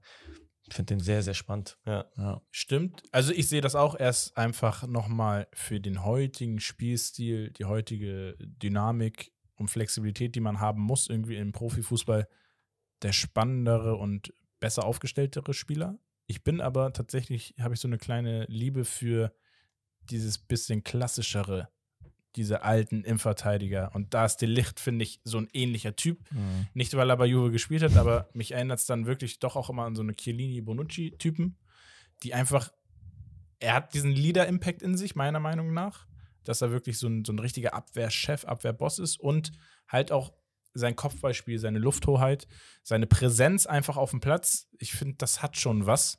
Ich könnte mir vorstellen, dass wir ihn auch noch mal in Zukunft irgendwie in der Premier League sehen, als auch so ähnlich so wie Van Dijk zum Beispiel diese Form Also- bei Liverpool hingelegt hat. Ich komme auf dasselbe Ergebnis, aber ich hätte deine Argumentation genau umgekehrt gesagt. Für mich ist Guardiol der eher klassischere Verteidiger, weil er mehr dieses über Mentalität, mehr über gutes Stellungsspiel, Brecher, Lufthoheit, darüber geht er und Delicht ist deutlich besser fußballerisch versiert. Findest du? Natürlich, das siehst du im Spielaufbau und alles. Find auch ich schon, nicht. also ich ich denke, dass er vielleicht durch diese Ajax-Ausbildung auch das einfach ein bisschen besser mit auf den Weg bekommen hat.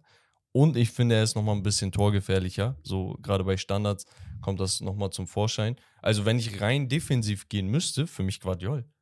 Aber wenn ich wirklich dieses Allround-Paket sehe, ich finde das Allround-Paket bei Delicht besser. Ist schwer, auch nur das mein ist Eindruck. echt, das ist so Typ, du machst mit beiden, glaube ich, nichts Ja. verkehrt. Nee, deswegen in auch der Team Vergleich. hast. Aber gut, das war's vom Spiel, Leute. Und ich würde sagen, wir jumpen ins erste Hauptthema. Wir haben heute nämlich zwei. Wir halten dieses aber ein bisschen kürzer. Es geht um die Champions League Halbfinalspiele. Genau. Champions League Halbfinale, morgen geht's los. Real gegen City. Oder ja spielen sie in, in, in, in Manchester? Ich weiß es Ja, gar im nicht. Bernabeu. Im Bernabeu. Ja. Und äh, am Mittwoch dann Inter gegen AC Milan. Das Mailand-Duell. Ich glaube, krank. geiler kann man sich das das, so nicht geil. vorstellen. Ja. Ähm, ja, wie wollen wir reinspringen? Ich habe auf jeden Fall eine Überleitung zum nächsten Hauptthema im Kopf. Äh, Die Aber wir hast können- du im Kopf. aber wir, nein, also wir haben ja in der Patreon-Folge schon eigentlich die Teams analysiert, wie spielen die, was sind so ihre Stärken, wie viele Tore schießen sie und so weiter und so fort. Das heißt, so- da brauchen wir eigentlich gar nicht mehr drauf eingehen. Ähm, vielleicht nochmal überlegen, welche Spieler könnten Schlüsselspieler sein und einfach auch eine Prognose abgeben, einen Tipp gerne. Wo siehst du die Stärken und Schwächen der Teams in den direkten Ja, Duellen? ich hätte jetzt Richie gefragt, er hat vorhin erwähnt, Inter Mailand hat er sich beispielsweise ein bisschen genauer angeschaut wegen der Dreierkette und so weiter. Was ist dein Ein- Eindruck vielleicht von den beiden Mailänder Teams? So, Boah, ja, wie also- stellst du dir das vor? Ich bin sehr gespannt so. Also Inter ja in diesem von der Fünferkette sehr kompakt. Ähm, Mailand eher vorne pressen, so auch gerne mal Mann gegen Mann. Ich bin extrem gespannt. glaube, hängt auch viel damit zusammen.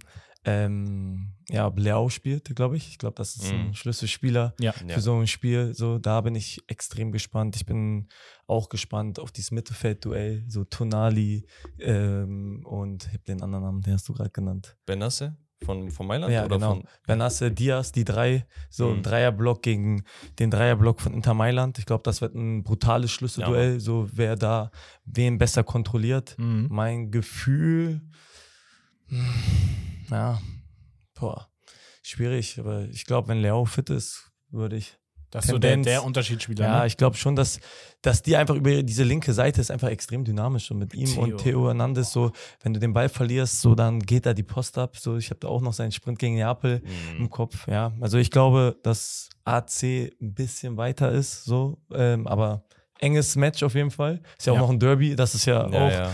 nochmal besonders zu sehen. Und beim anderen Spiel, ja, so Vinicius Junior auf jeden Fall für mich aktuell auf linken Flügel der mitgefährlichste Mann, den du, glaube ich, gerade haben kannst. Mhm. So eins gegen eins, eins gegen zwei löst er eigentlich auf. Mhm. So, da bin ich sehr gespannt, wie Man City das hinbekommt, so zu verteidigen.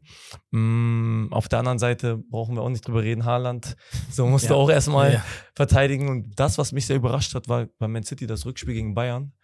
Diese Phasen, dass sie so lange den Ball nicht hatten und so cool geblieben sind. Mhm. Und ich glaube, wenn sie das hinbekommen, glaube ich schon, dass sie das Spiel ziehen. Weil ich finde, sie, in- sie sind eigentlich besser als Real, so von dem, was ich Mhm. denke. Aber Real ist halt eine Turniermannschaft. Real weiß, wie sie solche Spiele bestreiten muss. So hat, haben extrem viel Erfahrung, so lassen sich nicht aus der Ruhe bringen.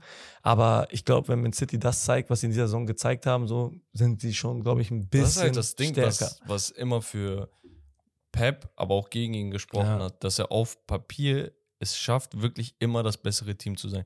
Du guckst dir diese Saisonstatistiken an, du guckst dir die äh, Zweikampfquoten an, Ballbesitz und hier und da, guckst dir alles an und sagst, ey, die sind deutlich das bessere Team.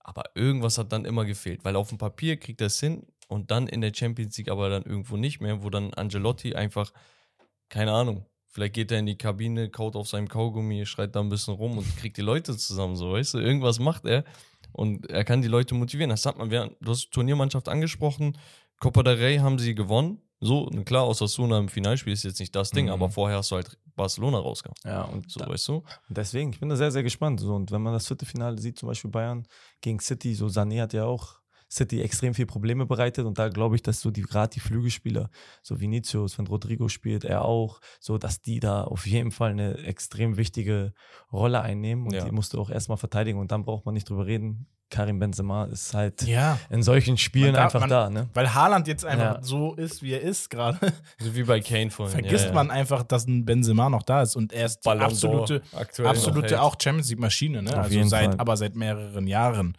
Ähm, was mich vielleicht noch interessieren würde, das wäre auch ein gut, eine gute Überleitung, wenn wir uns die Trainervergleiche mal angucken. Mhm.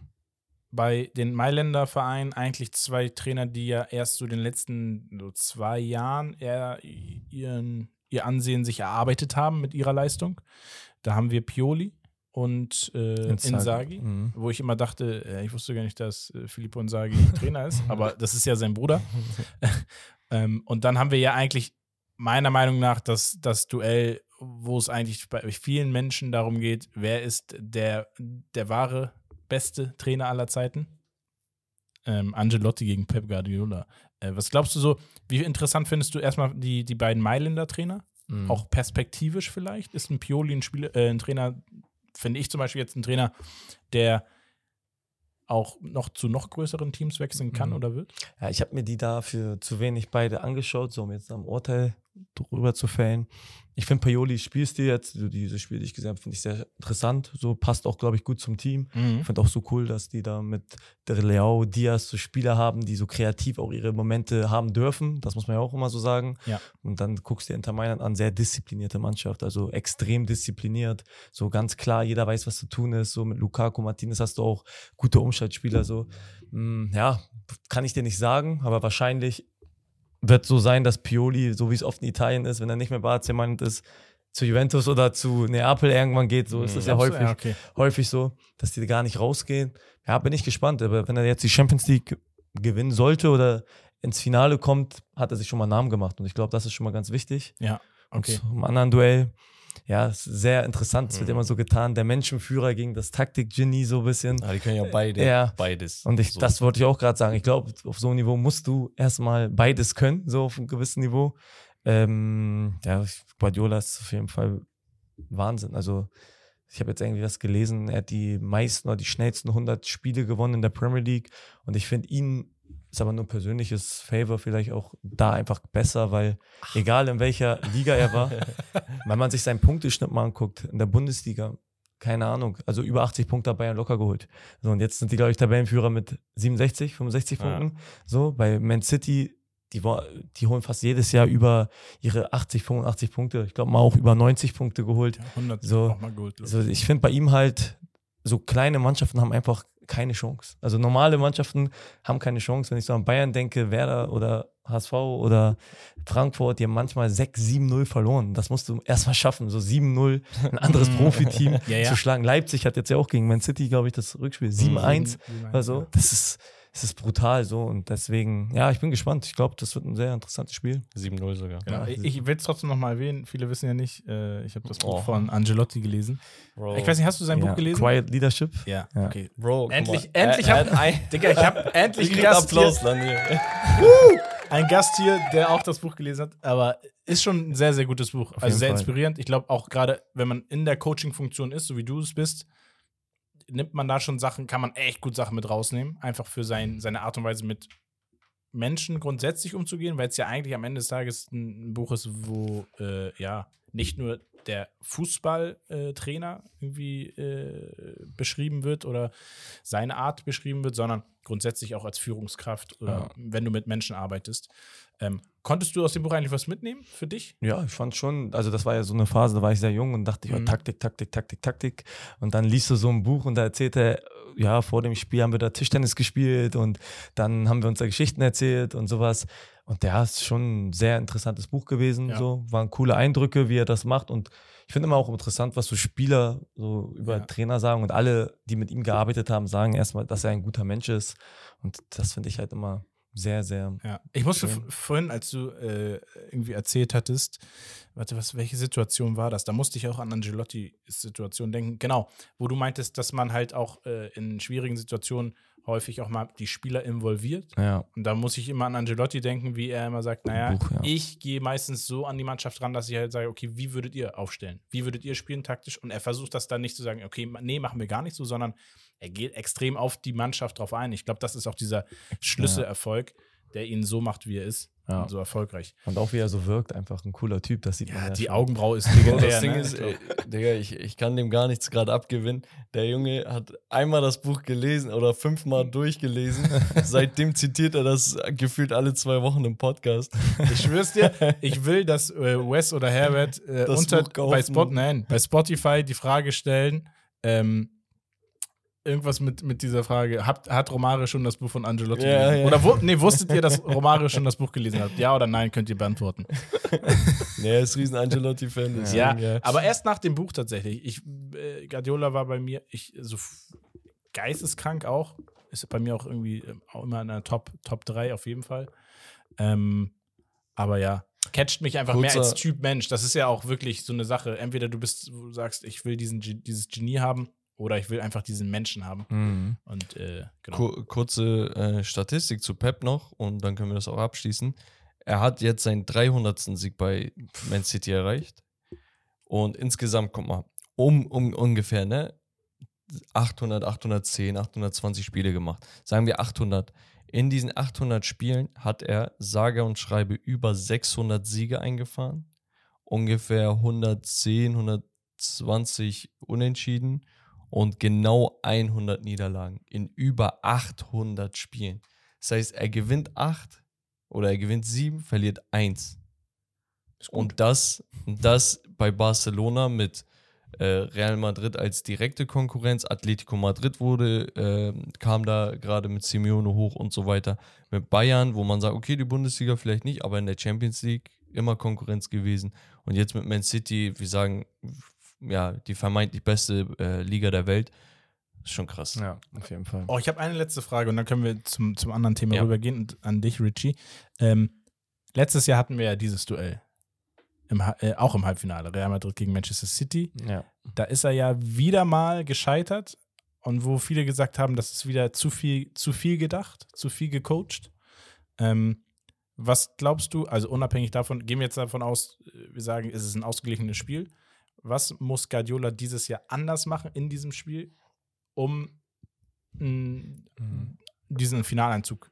Ich finde bei ihm immer, hab, das höre ich ja auch oft, er vercoacht sich dann immer. Ja. Auf der anderen Seite, Was heißt vercoachen? Ich glaube, das ist einfach so Kopfsache. Er denkt dann zu viel. Er, er hat nicht diese Ruhe dann in diesen paar Minuten Mhm. zu sagen, ich gucke es mir noch mal kurz an. Weil manchmal ist es auch, dann sind es drei, vier, fünf Minuten unangenehm und ich habe das Gefühl, er muss dann nach zwei Reagieren. Minuten schon reingehen. Mhm, genau. verstehe, was du und ein meinst. anderer sagt, ich gucke es mir kurz an, wenn es nach fünf Minuten immer noch nicht besser ist, dann mache ich was. Mhm.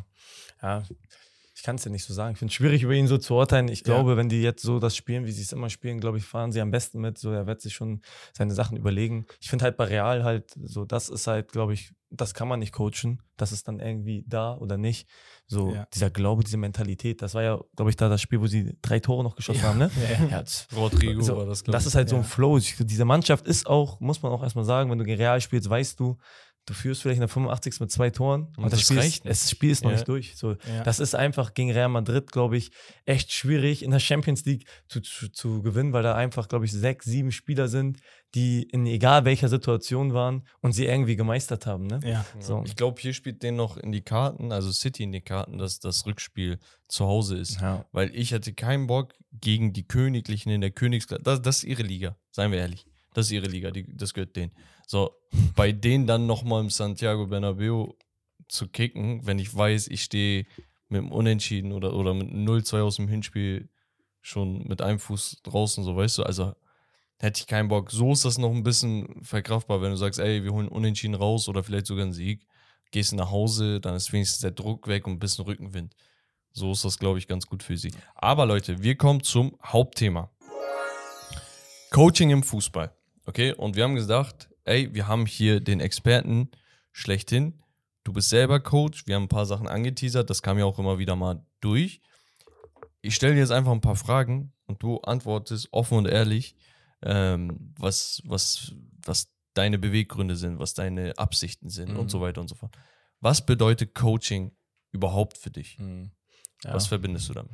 Mm, Spannend. Ähm, ja, Coaching. Kurz gesagt, wahrscheinlich wäre es für mich ein Hinweis oder eine Anweisung, wie ich Leute dazu bringe, ihre Leistungsfähigkeit zu steigern. Aber, jetzt kommt aber, Mhm. es hängt viel mit dabei zusammen. Also ich glaube, Coaching hängt auch viel von einer Person ab. Also ich probiere authentisch auch zu coachen. Heißt, dass ich auch mich nicht verstelle und hier irgendwas aufsetze. Ich probiere situationsabhängig zu coachen.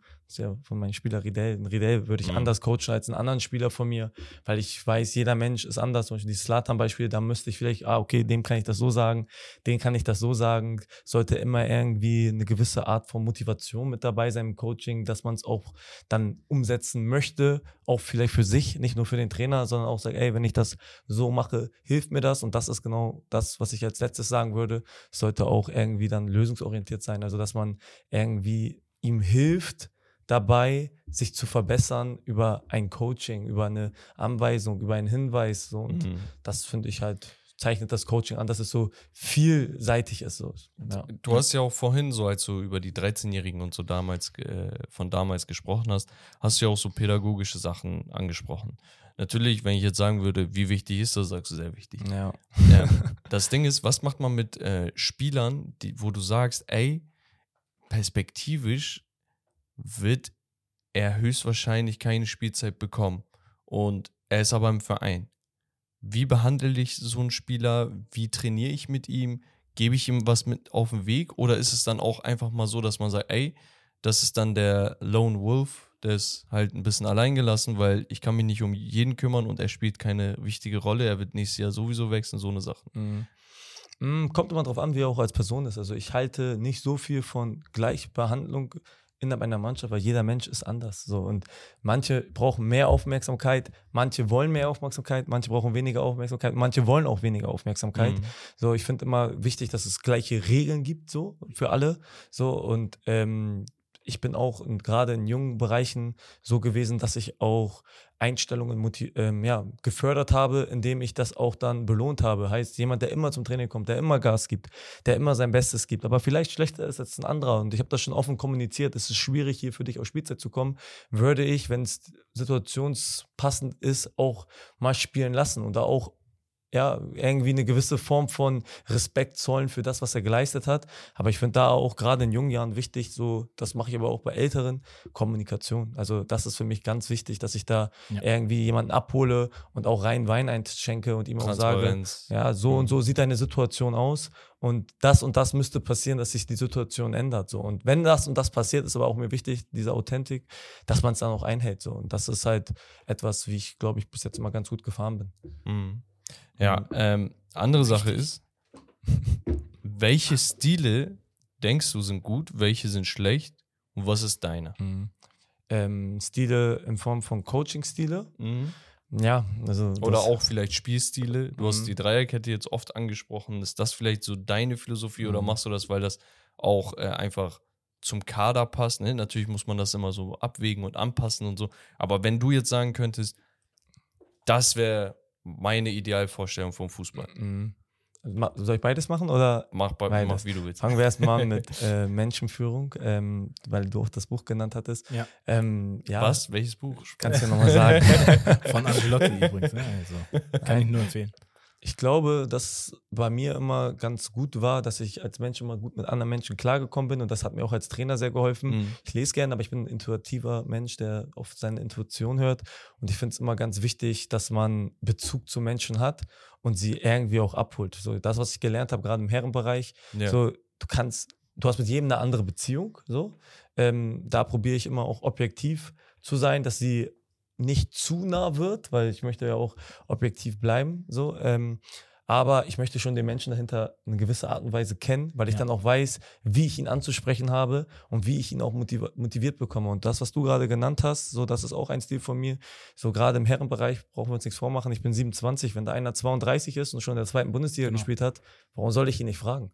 Warum soll ich ihn Mhm. nicht fragen, hey, was glaubst du, wenn ich jetzt sehr, sehr diese ja. Übung, ähm, dieses taktische Mittel im Spiel benutze, glaubst du, das wäre gut? Hey, wollen wir nicht am Ende so, da, ich will in die Diskussion kommen. Es geht nicht darum, dass der Spieler mir sagt, so und so machen wir das, sondern dass wir darüber diskutieren. Und wenn die Argumente, das habe ich halt auch gelernt, von ihm schlagkräftig sind und auch sinnhaft sind, warum denn nicht? So, Weil das- viele sehen sowas al- als Schwäche, weißt du, wenn du da jetzt hingehst und quasi in Anführungsstrichen andeutest, dass du da noch Verbesserungsbedarf hast oder da das Wissen nicht hast oder hier noch was äh, mitnehmen willst, dann sagst du, du bist unwissend. So, weißt du, so Klar. nehmen das Leute auf. es ist halt ein schmaler Grad, weil du Ja. am Ende des Tages triffst du die Entscheidung. Und es geht halt nicht, dass du am Ende sagst, ey, ihr wolltet das jetzt so, jetzt wegen euch. Nein, also du als Trainer triffst die Entscheidung.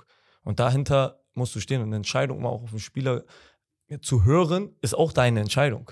So, und ähm, da finde ich aber trotzdem, das habe ich auch im letzten Jahr manchmal gemacht, so dass man, ich mir da Feedback von Spielern in gewissen Situationen eingeholt habe. In diesem Jahr mache ich es auch mit den einen oder anderen, dass ich da frage, hey, guck mal, wir haben vielleicht vor, den Außenverteidiger auf sechs zu tun. Zum Beispiel jetzt. Mhm. Ähm, was sagst du dazu? Ähm, fühlt ihr euch damit wohl? Wollen wir am Ende, wollen wir es so probieren und so? Und das finde ich gar nicht verkehrt. Aber das zeigt jemandem auch Wertschätzung. Das zeigt auch, ey, weißt du was, ich mache mir meine Gedanken, Ja. was denkst du darüber? Und er gibt auch seinen Senf dazu. Dann denkt er sich, ey, ich werde gefragt als Mensch, nicht nur als hier, ich bin guter Kicker und ich werde nur daran gemessen, sondern auch so in diese Entscheidungsfindung und sonst was, dass man dann gemeinsam einen Weg eingeht. Ne? Natürlich muss das halt, wie du gesagt hast, immer ausbalanciert sein, weil deine Autorität als Trainer, auch als junger Trainer, darf nie untermauert werden. Und wenn du den Leuten zu viele Stränge gibst, an denen sie ziehen, dann wirst du weggezogen. Ja. Aber dass man mal die Leute fragt, ey, worauf habt ihr Bock? Glaubst du, das ist besser für deinen Spielstil? Glaubst du, damit kommst du eher zurecht oder lieber damit? Das ist geil. Das Ja. ist eine feinfühlige äh, Art und Weise. Und ich glaube auch, dass. Äh, Ja, ich glaube, du gewinnst halt auch so die, die, gerade die erfahrenen Spieler in der Mannschaft, die sehr, sehr wichtig sind, immer, würde ich behaupten. Äh, Erfahrene Spieler sind immer Hauptbestandteil oder auch sehr wichtig, gerade für die Trainer. Ähm, du kriegst bestimmt auch junge Spieler, die einfach vom Kopf so sind, vom Charakter. Und ähm, du gewinnst einfach schon viel früher Spiele, als du denkst, durch diesen Führungsstil oder durch die Art und Weise, so mit äh, Spielern umzugehen, dass du sie mit involvierst. ja, weil ich auch immer glaube, dass es. Wir machen ja den Sport gemeinsam.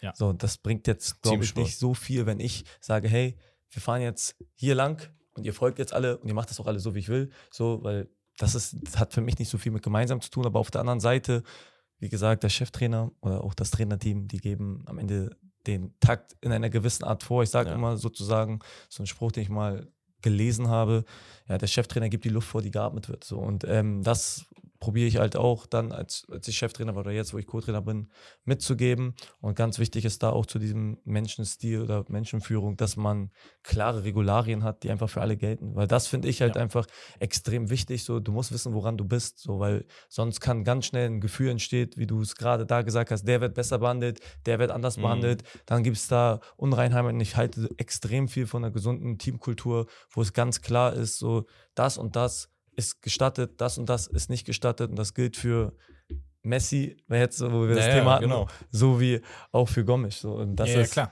finde ich, ganz Ja. wichtig. Und zum Spielstil? Spielstil, gute Frage. Hm, ist jetzt gar nicht mehr. Früher war es extrem so systemabhängig. Ja, Oder- also ich habe jetzt Lieblingssystem, ja. Hm, Ich finde gerade so, was Brighton so spielt, so dieses 4-2-2-2-System sehr geil, so, weil ich da einfach viel von dem sehe, was ich auch gerne mag. Also ich spiele gerne auch aus einem geduldigen Ballbesitzfußball, würde ich es jetzt mal Mhm. nennen, Fußball, dass wir ähm, ja klare Positionen haben, die besetzt sind, so die aber auch vertauscht werden können, heißt, ich mag es, wenn der linke Zehner auch manchmal rechts ist und die Position dann vom Stürmer übernommen wird. So, das mag ich halt. Ich mag Ge Geduld vor allem, mag ich extrem gerne. So, der Ball ist für mich sehr wichtig, dass wir den Ball in Ruhe zirkulieren, dass Mhm. wir nicht zu hektisch angreifen, dass wir klar in unseren, kann man Prinzipien nennen, aber so klar in unserer Idee das Spiel aufziehen, so.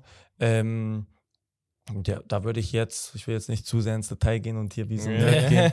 Ähm, ja, 4-2-2-2 finde ich geil, 4-3-3 finde ich geil, Dreierkette finde ich halt, weil du diesen Zentrumfokus hast mit zwei Sechser, zwei Zehnern, so das, was City so gerade macht, finde ich auch extrem nice so, aber ich halte extrem viel so von Variabilität, dass du deine Position auch verändern darfst, so und die muss nur anders wieder aufgefüllt werden, so um den Gegner mehr für Mhm. Aufgaben zu stellen. Also du, du rotierst innerhalb des Systems viel, ohne dass sich das System Ja, verändert. ja, ne? genau, sowas mag ich so, dass man einfach auch eine gewisse, gewisse Aufgabe den Gegner mal stellt. So, ich habe jetzt auch, aber das ist halt auch ein junger Trainer, wenn man sich geteilt, verstehe ich auch immer mehr, warum man auch klares Positionsspiel bleibt, De Bruyne bleibt in dem Raum. Und wenn er den Ball bekommt, weißt du halt, was passiert.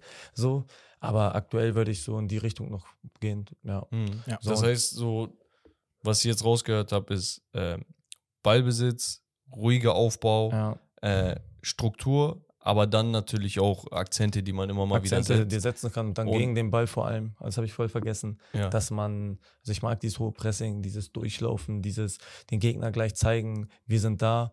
Aber da habe ich mich auch jetzt geändert in der Hinsicht, dass ich auch mittlerweile ein bisschen mehr manchmal auch mag, wenn man kompakt steht, so klar in seiner Ordnung verteidigt und genau weiß, Bei hey, uns sagen wir, man wird Ja. älter, ne? so, ist ja auch, auch, dieses auch Ruhige. cool. Ich mag halt, wie gesagt, glaube ich, das passt es am besten, eine gewisse Variabilität von dem, aber alles halt intensiv. Das ist Mhm. das Wort, was es Ja. am besten sagt. Und Alles so, intensiv. was ich raushöre, ist, ähm, ich glaube, ich glaub, so dein, deine Vision würde auch eine große Flexibilität von deinen Spielern abverlangen. Ja. Ne? Also, dass jeder ein bisschen alles kann und Allrounder ist, gerade wenn du Fall. sagst, dass es soll so ähm, austauschbar sein. Ne? Also mal, dass der hier übernimmt, dann der andere mal da und sowas. Und viele haben jetzt auch so gerade die Diskussion, so Physis, Tempo, Stärke.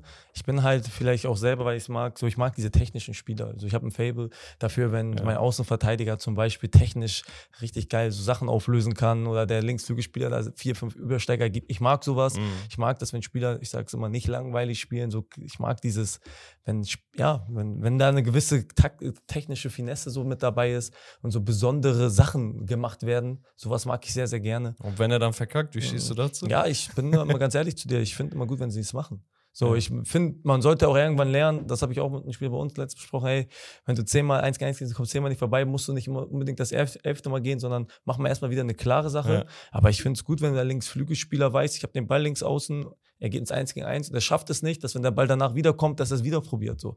Weil dafür stehe ich auch so, probier, so, ich mache auch nicht alles richtig. So, und darum zeig, was du kannst. Und wenn es besonders ist, dann kann es ja nicht immer klappen, weil sonst Ja, wäre es nicht besonders. Genau. Ja, hast du, der letzte Satz, Der, der, der, Der hat ihn wichtig. gecatcht, den nimmt er heute mit ins Bett. Digga, der, damit schlaf ich heute. okay, ein, zwei andere Sachen noch. Welchen Einfluss hat ein Coach wirklich auf den Erfolg des Teams? Ne? Mhm. Weil wir haben immer wieder diese Diskussion, wo man sagt, okay, der Coach hat das gemacht und er hat das nicht gemacht. Er hat das nicht versucht, er hat das zu viel versucht und was auch immer. Aber am Ende des Tages stehen doch elf Männer auf dem Platz oder 22, die wissen, was sie zu tun haben. Die haben das taktische System nicht seit gestern gelernt, sondern über die ganze Saison hinweg. Ähm, und letzten Endes, A, ist ein Job, den du erfüllen musst, genauso wie jeder andere seinen Job erfüllt. Äh, und B, du verlernst ja nicht auf einmal Fußball. Das heißt, Mhm. irgendwo musst du ja Herz, Leidenschaft, irgendwas musst du ja haben. Wenn jetzt irgendein Team, keine Ahnung, Champions League Halbfinale, da wird jetzt wieder irgendwas passieren und wir werden sagen, ah, der Trainer hat das gemacht. Aber liegt es wirklich am Trainer? Wie sehr liegt es am Trainer? Wie sehr liegt es an der Mannschaft? Wie würdest du die Mhm. 100% sagen wir mal aufteilen? Mm, Ja, ich finde immer so auch da, jugendabhängig so. Ich fand in jüngeren Jahren, als ich U14-Trainer war, war der Einfluss schon größer. So, du konntest schon so mit gewissen taktischen Sachen, sage ich, den Erfolg schneller provozieren. So. Mhm. Ähm, keine Ahnung, lange Bälle mit kleineren Jungs sind halt einfach Ja, gefährlicher als mit Erwachsenen. Ähm, ja, 100% auf jeden Fall nicht, ähm, das Nee. ist klar. Aber ich würde schon sagen, dass der Einfluss auf. Äh, ah, gute Frage. Ähm, Weil ja, der Trainer ist der Erste, der geköpft wird, wenn. Klar. wenn, wenn also der Trainer hat halt den Einfluss, dass eine gesunde Stimmung untereinander herrscht, Genau. ist einfach so. Das beeinflusst mit der Trainer. Ich finde, dass der Trainer auch oder wir auch einen Einfluss drauf haben, so ähm, was die Bereitschaft auch das Spiel eingehen, weil du kannst es auch motivieren. Ich halte extrem viel vom Training, also da werden Ja. kann ja auch wieder bestimmt bestätigen. Ich finde es extrem wichtig, dass das Training mit einer extrem hohen Intensität und Competition geführt wird. Also ich will da schon, dass da einfach der Baum brennt, weil du das dann auch aufs Spiel bringst. So. Ähm, und dann spielen aber halt die Spieler. So, und die haben dann ihre Aufgabe, und gerade die Herrenspieler. Und darum würde ich schon sagen, dass dann da im Spiel der Trainer, wenn er gut Sachen sehen kann, auch wieder einen Einfluss nehmen kann. Der ist jetzt natürlich nicht bei 100 Prozent, aber wenn dieser Einfluss mit dem, was dein Spielermaterial hergibt, in, zueinander passt, kann das schon ein Schlüssel zum Erfolg sein. Also ich finde gerade so, wir haben über Trainer geredet, Sidan hat für mich oft so ein Champions League Sachen, die ich gesehen habe, richtige Sachen gemacht. Also wenn Ja. Gareth Bale dann nochmal eingewechselt, dann da nochmal umgestellt, dann so. Ich glaube schon, dass der Einfluss da dann groß sein kann, aber am Ende hast du recht, dass dann die Spieler am Ende in der Verantwortung stehen und warum der Trainer geköpft wird, glaube ich, ist dann halt einfach, weil es am einfachsten ist, dann jemand Neuen hinzutun, der eine neue Stimmung entfachen kann und Ja. eventuell mit einer neuen Idee auch Impulse geben kann. Impulse Ja. geben kann, die hilflich sein können. Und ja, also Würdest du sagen, keine Ahnung, 60, 40 Spieler, Trainer? Oder mehr? ja, Weniger? ich kann es dir nicht beantworten. Das ist schwierig für mich zu beantworten. Also schon mehr auf jeden Fall als 40 Prozent. Ob es mehr als 50 Prozent sind, weiß ich jetzt nicht. Ja. Im, ähm, Im Jugendbereich auf jeden Fall mehr als Ja, 60, ja. 70 Prozent, aber im Herrenbereich, ja, spielen halt einfach auch viele Faktoren eine Rolle, wie es Vertragssituation. Ja, und da, das. Klar. ja. Okay. Ein, zwei Fragen noch. Vorbilder für dich und deine persönlichen Ambitionen. Vielleicht Mhm. kurz und knapp so zwei, drei Trainer oder Spieler, wo du gesagt hast, boah, der hat mich inspiriert oder irgendwas. Mhm. Und äh, wo du dich vielleicht so in drei, vier, fünf Jahren vielleicht siehst. Mhm. Fangen wir mal an mit Spieler, dann Trainer und dann das letzte. Ja. Spieler, ja klar, Ronaldinho war ja, Ja. wahrscheinlich von jedem. Kindheitsheld. Ähm, den habe ich extrem gefeiert. Dann Mesut Özil war für mich, also wow, ich war auch so ein Linksflügelspieler, so der gerne auch diesen letzten Pass gespielt hat. Mhm. So, ich kam aus Bremen, Özil hat, glaube ich, in einer Saison mal 21 Vorlagen gemacht, dann bei Real Madrid, Wahnsinnsspieler Ja, ja. zu seiner Primetime. Auf jeden Fall einer meiner Lieblingsspieler, so und auch Vorbilder in der Art und Weise, wie ich den Fußball gesehen habe. Mhm. So, ich fand es immer geiler, fast eine Vorlage zu machen als ein Tor, weil er es auch gemacht hat. Ja, Mann. So, und das war halt so der Einfluss, den er auch auf mich hatte. Guck mal, jetzt wo du es Ja. ansprichst, das ist gerade super interessant und ein bisschen aktuell noch. Wir hatten vor zwei Wochen, glaube ich, ähm, beim Aufwärmspiel diesen, genau diesen Vergleich. Peak, nur die Peak-Saison. Ja. Ne? Also das Höchste, was der Spieler in dieser einen Saison gemacht hat. Wir haben gefragt, Ronaldinho oder Özil. Und dann denkt man auf den ersten Blick, Bro, chill mal. Mhm. Ronaldinho voll der Disrespect, wenn du jemand anderen ihm vorziehst, weil sein Peak war schon krank. Ja. Ne? Aber natürlich er ist torgefährlicher, er ist, er hat einen anderen, eine andere Art von Fußball, er lacht, wenn er spielt, Ja. ne? Und er zaubert ständig. Aber spielmachertechnisch war Özil, glaube glaub ich, echt das Nonplusultra, was man gesehen hat. Spielmachertechnisch ja, aber die Frage ist auch für mich klar. So Ronaldinho, Ja. Prime, der, dieser Elastico oder was weiß ich was denke. Ja, ja. Also er hat halt gespielt, wie, Ja. wie er gespielt hat. So. Da Ja. braucht man einfach nichts mehr zu sagen. Aber ja, Özil, wie gesagt, das hat, der hatte schon Einfluss auf mich, so wie ich gedacht habe. Auch immer noch, weil ich diesen Spielertypen, der diesen letzten Pass gut kann, extrem feiere. Zum Beispiel einer meiner Lieblingsspieler, gerade in der Bundesliga, Florian Würz, auch deswegen, Mhm, weil ich ja. ihn einfach brutal in seiner, in seiner Entscheidungsfindung. Entscheidungsfindung Ja. und diese besonderen Pässe, die hat er auch einfach drauf. Ja. Ja, und der dritte Spieler, ja, Cristiano Ronaldo, würde ich jetzt sagen, so Mhm. war mal einer meiner Lieblingsspieler. Trainertechnisch. Mm, ja, okay, klar, wenn jetzt auch alle von mir erwarten, dass ich sage, Thomas Tuchel war ich immer ein Riesenfan von, also Krass. Riesenfan von, so gerade Dortmund-Zeiten, was ich da gesehen habe, Mhm. so hat viel von dem wiedergespiegelt, was ich so von mir so erwartet habe, was eigentlich nicht zu erwarten ist, aber ich habe das immer so gerne gesehen, junger Trainer damals gewesen, dieses Rulebreaker-Video habe ich mir locker Mhm. 10, 15 Mal angeguckt. Und das Video, wo er so schreit: Du machst hier nichts für Ja. Hier ein Haken, da ein Haken. du spielst keinen Ball fürs Ja, Team. Habe ich alles gefeiert. Ich mag auch seine Rhetorik, dass man seinen Worten folgt und nicht den Sätzen Wort für Wort hört man zu. Ja. So finde ich super. Dann puh, Vorbilder. Ja, er. Nagelsmann glaube ich auch, weil der Bezug einfach aufgrund des Alters da ist und ich auch seine Art, wie er immer spielen lassen hat, sehr, sehr attraktiv fand. Sehr so. mutig. Ja, sehr, sehr mutig. Ja. Er hat es auch so hinbekommen, fand ich immer, dass seine Mannschaften, wenn ich noch an Tottenham oder so denke, auch gegen Top-Mannschaften mitgehalten haben und auch die Idee immer klar zu erkennen war. So, und ich mochte auch so seine Denkweise. So, ich glaube, er war immer bei The Zone Reloaded, hat er ja auch mal so ein bisschen gesprochen. Da merkst du halt einfach, da ist der pure Fußball-Sachverstand Mhm. da. Ja, und der dritte, mh, Vorbild, der klar ist Pep brutal, aber Vorbild. Hm. Vielleicht auch jemand, den du kennengelernt hast, persönlich in deiner Ja, Laufzeit. So. so, der, der den größten Einfluss auf mich hatte, war, war Louis Favé von, der war bei ETV jetzt Co-Trainer zuletzt bei St. Pauli. Ja, Mhm. habe ein Jahr mit dem zusammengearbeitet. Der hat mir auf jeden Fall Struktur beigebracht, weil ich Geil. glaube, ich wusste schon ein paar Sachen, aber er war oder ist brutal strukturiert, war mir einfach weit voraus, hat mir viele Sachen gezeigt, dafür bin ich dem auch sehr dankbar. Und ja, das ist das. Liebe Grüße. Ja, Ist auch noch relativ Nice. jung, ne? ja, auch großes Trainertalent. Ja, sehr, sehr nice.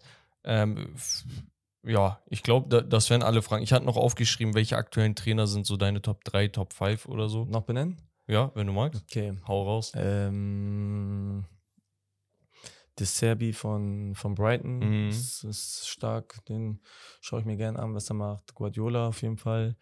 Ähm, auch wenn er noch nicht so viel da gezeigt hat, Tuchel habe ich ja schon genannt. Ja. Da bin ich sehr gespannt, was da Ja. noch kommt. Ähm, dann, dann, dann, dann, denk mal nach. Wo guckst du noch gerne hin? Namen vergessen. Alkmaar spielt guten Fußball, gucke guck ich gerne. So, auch jetzt in der Youth League. Hab ich einen guten Tipp bekommen, ich mir das Spiel auch nochmal angeguckt. Ja. War, gewonnen, ne? Ja, und zuletzt. Den Haken Spaß. Bei Ajax hätte ich jetzt sofort Ja gesagt. Ähm, Ja, an der Premise halt schwierig. Ja, weil ich zuletzt diese Doku gesehen habe, Ateta. Also ich Ja, finde das sehr ja, beeindruckend, was der aus Arsenal gemacht hat. Ja. Da sieht man auch mal, wenn man da ein bisschen länger mal die Zeit hat, beim Verein zu bleiben, dass Ja, da das ist jetzt, glaube ich, sein fünftes Jahr. Ah, okay. Er war 8.8., 5.5. und jetzt fast Erster ge ja, geblieben. Also er war ja lange Zeit auf dem ersten Platz. Und da sieht man halt, ey, wenn man wirklich viel Zeit hat ja, und auch vielleicht das Spielermaterial nach ein paar Saisons aussortieren und nochmal neu genau auf deinen Spielstil äh, zuschneiden darfst, ja, kann da echt was Geiles bei rauskommen. Auf jeden Deswegen Fall. Geduld ist, glaube ich, key. finde ich, finde ich auch. Also sehr beeindruckend. Ich bin auch beeindruckt von Rose zum Beispiel. Habe ich Mhm. immer ein bisschen Ich finde es auch so geil. fand den, glaube ich, habe ich, glaube ich, habe ihn immer ein bisschen unterschätzt. So. Ja. Ähm, bei Salzburg fand ich ihn gut, aber dann diese, das immer Pressen jagen, wie es immer so Salzburg ist, war dann nicht mehr so meins. So, ich fand es auch überraschend, das mit Dortmund, aber jetzt, wie Leipzig Fußball spielt, ist echt brutal. Ist Schießen echt oft viele stark. Tore. So an das DFB-Pokalspiel gegen Leip äh, gegen Freiburg. äh, Freiburg und Dortmund, beide extrem dominiert. So Ja. finde ich schon sehr beeindruckend, wie die gerade Fußball spielen. Ja. Geile Liste. Ich habe auf jeden Fall rausgehört, dein Fokus äh, oder dein, dein Spektrum ist sehr auf den deutschen Raum auch Ja. äh, basiert. Das Ist doch ist, geil. also, ja, nee. Geht find- ja häufig auch geil. verloren, ne? weil man dann immer die Trainer nimmt von diesen großen Teams. Das ist ja, das, dazu neigen ja viele. Oh, ich bin Barca-Fan, ich bin Xavi-Fan, aber Deutschland hatte schon immer sehr, sehr gute Trainer und auch sehr, sehr gutes besten, ja. analytisches Verständnis. Ich glaube, das liegt jetzt auch viel so daran, früher als ich jünger war und auch diese, diese real barca Klassiko-Zeiten noch so waren, wo man Team D, der war, habe ich auch viel international Fußball mich mit beschäftigt. Aber jetzt, so, wenn man jetzt den Kopf hat von heute, nicht im Detail, ich kriege jetzt einfach ja mehr mit, sowas in der Bundesliga ist, weil es einfach in Deutschland ist, ist näher Ja. dran, man guckt es mehr, man liest mehr darüber, so irgendwie, man hat Ja. einen schnelleren Zugang. So, ich könnte dir jetzt nicht sagen, Osasuna, was zeichnet den Trainer aus? so, ich habe ich hab den ja Weg einfach nicht im Kopf. nee, klar. Und deswegen, ja, ich finde halt der, den Markt ganz spannend. Ich finde auch den niederländischen Markt, habe ich auch gesagt, Alkmaar, gucke Mhm. gerne. Spieler, den ich mal individuell trainiert habe, spielt gerade in Herrewehen. Da gucke ich manchmal dann Ja, an, wie, wie er spielt. So. Und da finde ich halt geil, wie die Fußball spielen in Holland, so dass, Mhm. dass da auch der Fokus viel auf mit dem Ball gerichtet wird. Dann, wenn ich, Feyenoord auch, ne? ja, Feyenoord auch, starke Saison. Ja. Und dann halt, wenn ich Italien gucke, oder auch jetzt ein deutscher Verein, der ähnlich gut verteidigt, Union Berlin, da gucke ich halt gerne rüber, ah, okay, so verteidigen die, sehr diszipliniert, so, okay. Da nimmt man sich dann so Mhm. seine Inspiration. Ich glaube aber, ich könnte trotzdem noch mal offener werden, so Frankreich mal ein bisschen mehr gucken. Ja, das oder Ding ist halt, Vielleicht viel, viele rote Karten. Port portugiesisch Fußball auch, gucke ja, ich viel zu ja wenig. das ist gerade so Ja. die Top 5. Also jetzt Ja. Roger Schmidt zum Beispiel bei Benfica. Ja, Auch starke Wende gemacht. ah, den habe ich vergessen. Den würde ich auch bei mir, Roger, Roger Schmidt, ja. Ja, Super. Auch. Wie viele Spiele haben die jetzt hintereinander nicht verloren gehabt am Anfang? ich glaube, das Äh, waren ich glaub, das waren 28 Spiele. oder so. 27, 28 oder Wahnsinn. so, ja. Das ist Wahnsinn. krass. Und das ist einfach so mal ganz woanders, ne? Ja. Mit Champions League auch, ne? Mit so Juve und Paris in der Gruppe. Also das. Und das, was mir bei dem halt gefällt, seine Mannschaft sind immer intensiv. Also pressen, geben Vollgas, alles im Sprint. Ja. So, das gefällt Also, mir. Ja, deswegen haben sie aber auch das Champions League Halbfinale verloren am Ende, die beiden Mhm. Hin- und Rückspiele, weil sie im Hinspiel, dann, es muss immer 100% sein und wenn Mhm. dann einer mal nicht mitmacht, das Dann- war glaube ich, wo Bastoni die Vorlage auch gemacht hat, vorne Okay. gepresst, danach nicht richtig nachgepresst, er hatte Platz, konnte nach vorne gehen, entspannt eine Flanke aus dem Halbfeld, das war das 1-0 glaube ich im Hinspiel. Schade. Wir haben noch circa 10 Minuten, Leute. Ich würde sagen, lass Okay. einmal die Gerüchteküche abklappern und Ja. dann Fragen der Community. Und die Geschichtsstunde machen wir dann wann anders. Ja, wie immer. Tut mir leid, dass wir so viel Zeit Nee, geraubt alles gut. Nein, nein, nein, nein. nein. Sehr schön, dass wir so viel Zeit zusammen haben. Also, wir fangen mal einfach an. Wir haben so ein paar Gerüchte. Wir haben auch ein Trainergerücht. Okay. Ähm, ist passend zum heute, zur, zur heutigen Folge. Ähm, wir fangen mal an. Und du hast ja schon gesagt, deine Sympathien liegen in Bremen. Und wir hatten vorher schon drüber In gesprochen. bei der so. Stadt. Marvin Duksch zum BVB. Ich glaube, er hat sich jetzt, er wurde auch aktiv angesprochen in Okay. einem Interview, glaube ich. Ähm, hat das jetzt gar nicht so schlecht geredet oder komplett verneint. Würde ich auch nicht. Meinte halt so, ist immer schön, wenn man mit solchen Vereinen in Verbindung gebracht wird, wenn das Vereine sind, die einfach auf einem sehr hohen Niveau spielen. Und Dortmund gehört halt dazu, wenn du einen Punkt hinter Bayern bist. Ähm, wie seht ihr das? Realistisch? Ja, nein, schön, gut, äh, hilfreich. Mach du? Ähm, also ich persönlich jetzt aus Fußballfansicht, Ja. ähm, ich glaube, er hat eine Ablösesumme, habe ich irgendwo mal gelesen. Ja, das Siebeneinhalb kann sein, Millionen ja. oder so. Ich glaube, wird schwer, dass Werder den halten kann. Ich Ja. habe aber fast 20 Scorerpunkte bei Werder Bremen, die mit unten mithängen. Äh, hilfreich für Dortmund, ja, weil das einfach in der Bundesliga ein super Spieler ist. So, ob es für die internationale Klasse reicht, ich weiß nicht, aber für die Kaderbreite, Genau, wenn du so einen ich auch Spieler hast, der auch groß ist, der auch gute Bälle spielen kann, der im Sturm, der auf 10 spielen kann, ähm, glaube ich schon, dass das sehr hilfreich ist. Und ich finde bei solchen Jungs auch immer sehr interessant. Also, er macht es bei einer Mannschaft, die jetzt nicht mit die spielstärkste Mannschaft, Ja. obwohl Werder schon spielstark ist. Die spielen guten Fußball, muss man sagen. Ähm, aber von den Einzelspielern jetzt nicht mit die besten, nicht die, die beste Mannschaft ist. Und dann gehst du zu Dortmund, wenn Bellingham und alle bleiben, hast du einfach bessere Mitspieler und wie er weiß, wie er dann da performt. Kann natürlich sein, dass es Schwächer ist. schwächer ist, weil er sich nicht durchsetzen kann, aber kann aber auch sein, dass dort seine Fähigkeiten noch besser eingesetzt werden. Ich glaube, er ist auch Dortmunder. Ja, äh, stimmt, meine ja. So, Ich, ich würde Ja. kurz und knapp sagen, ähm, ich weiß nicht, ob ich ihn für die Kaderbreite holen würde, weil ich will immer noch, dass sich Mokoko weiterhin entwickelt. Ich will nicht, dass er zum Flügelspieler äh, gemacht wird oder sonst was ausweichen muss von seiner eigentlichen Position. Adeyemi hat sich seit Super einem halben gemacht. Jahr super ge gefangen und Ja. äh, wirklich gut gespielt, Spiele entschieden. Für Sebastian Aller habe ich 40 Millionen auf dem Tisch geblättert. So, ich möchte auch, dass der funktioniert. Also ich hätte als Verein Interesse einfach, dass, dass das klappt. Und Daniel, Daniel Marlin spielt seit ein paar Wochen auch wieder überragenden Fußball. Bei ihm gab es Gerüchte so vor ein paar Monaten, dass er vielleicht wechselwillig in die, Eredivisie Tisch gehen würde. Hm. Wenn die noch existieren, wenn er gehen sollte, würde ich mir Duck holen. Wenn nicht, dann bleibe ich dabei. Hm. Ich, also ich würde tatsächlich so sagen, ich stimme euch beiden zu, ich würde Duxch für Modest austauschen, einfach. ah, ja, deswegen. Modest sowieso. Der, also so, der muss einfach, auch und dann irgendwann- ist das in Ordnung. Dann passt Ja. das. Naja, Dann haben wir Manuel Ugarte zum FC Liverpool. Mittelfeldspieler, ein sehr, also der wird sehr äh, gelobt, viel, viel äh, wird von ihm gehalten, von Sporting. Hm. Gerade in der Europa League auch gegen Arsenal und so weiter gezeigt, dass er dann eine extrem krasse Präsenz im Mittelfeld hat. Ähm, noch relativ jung, 22. ja, bringt eigentlich alles mit, um auch ja, zu helfen, so einem Top-Team.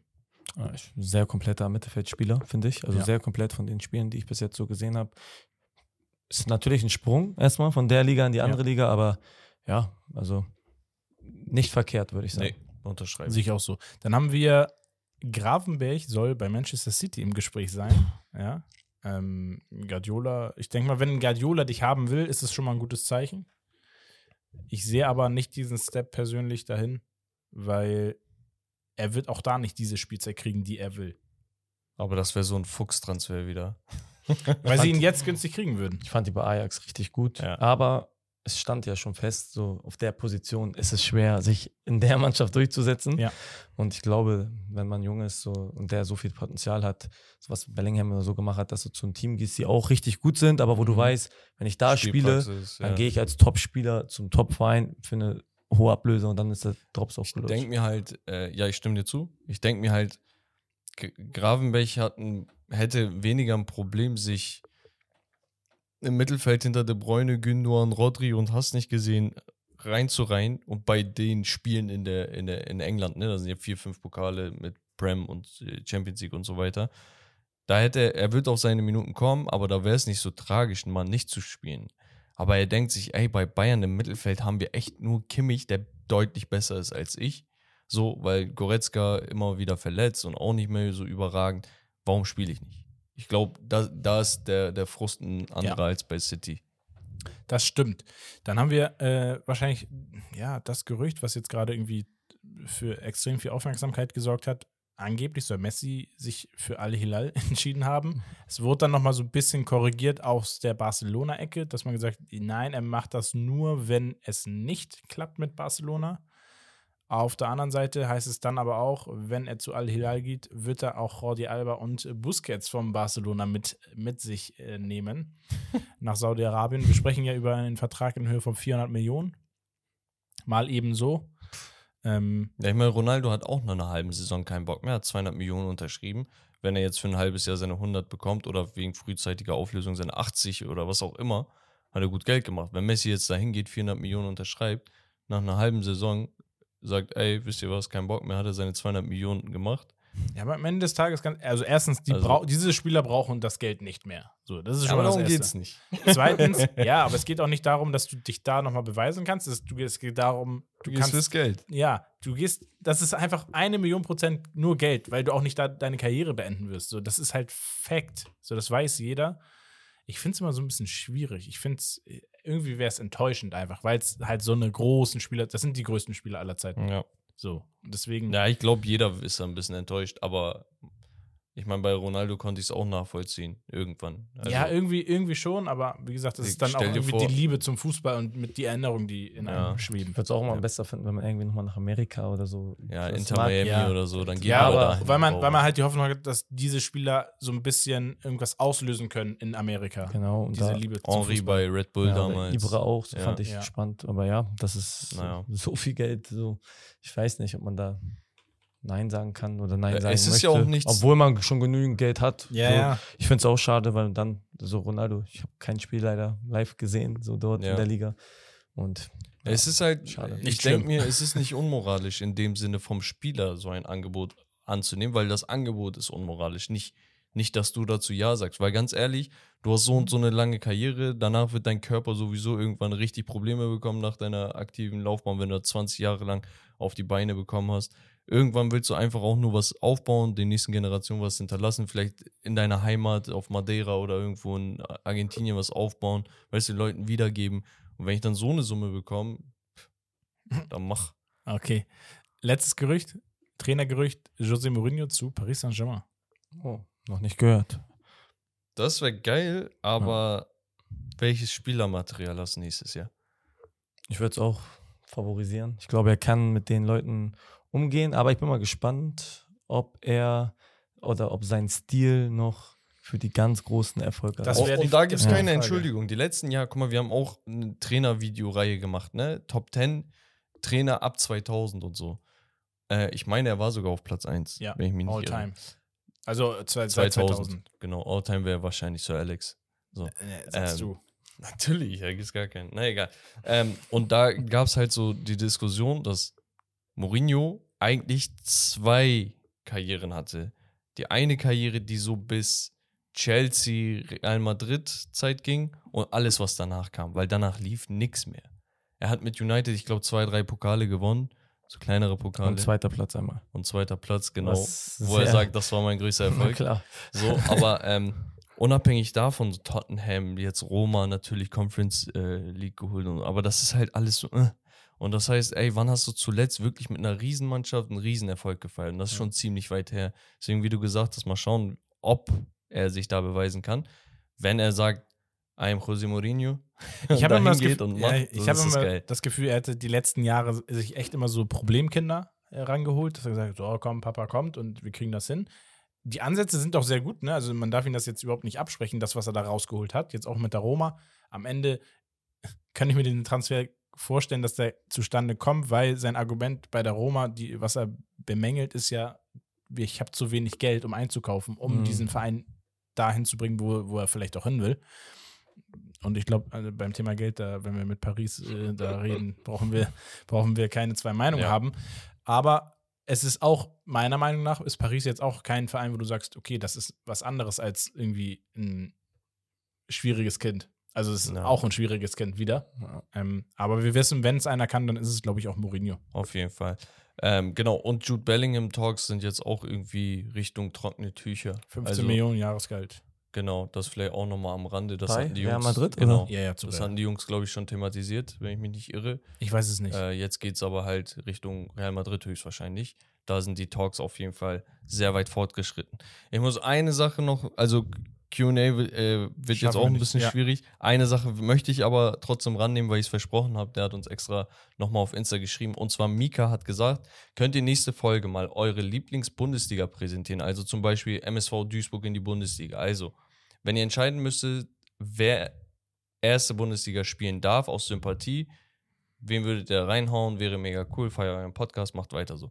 Ähm, ich würde jetzt nicht eine ganze Bundesliga Nee. aufstellen, aber vielleicht so zwei, drei, vier Teams, die euch aktuell fehlen oder auch vielleicht ein, zwei rausnominieren, die aktuell drin sind.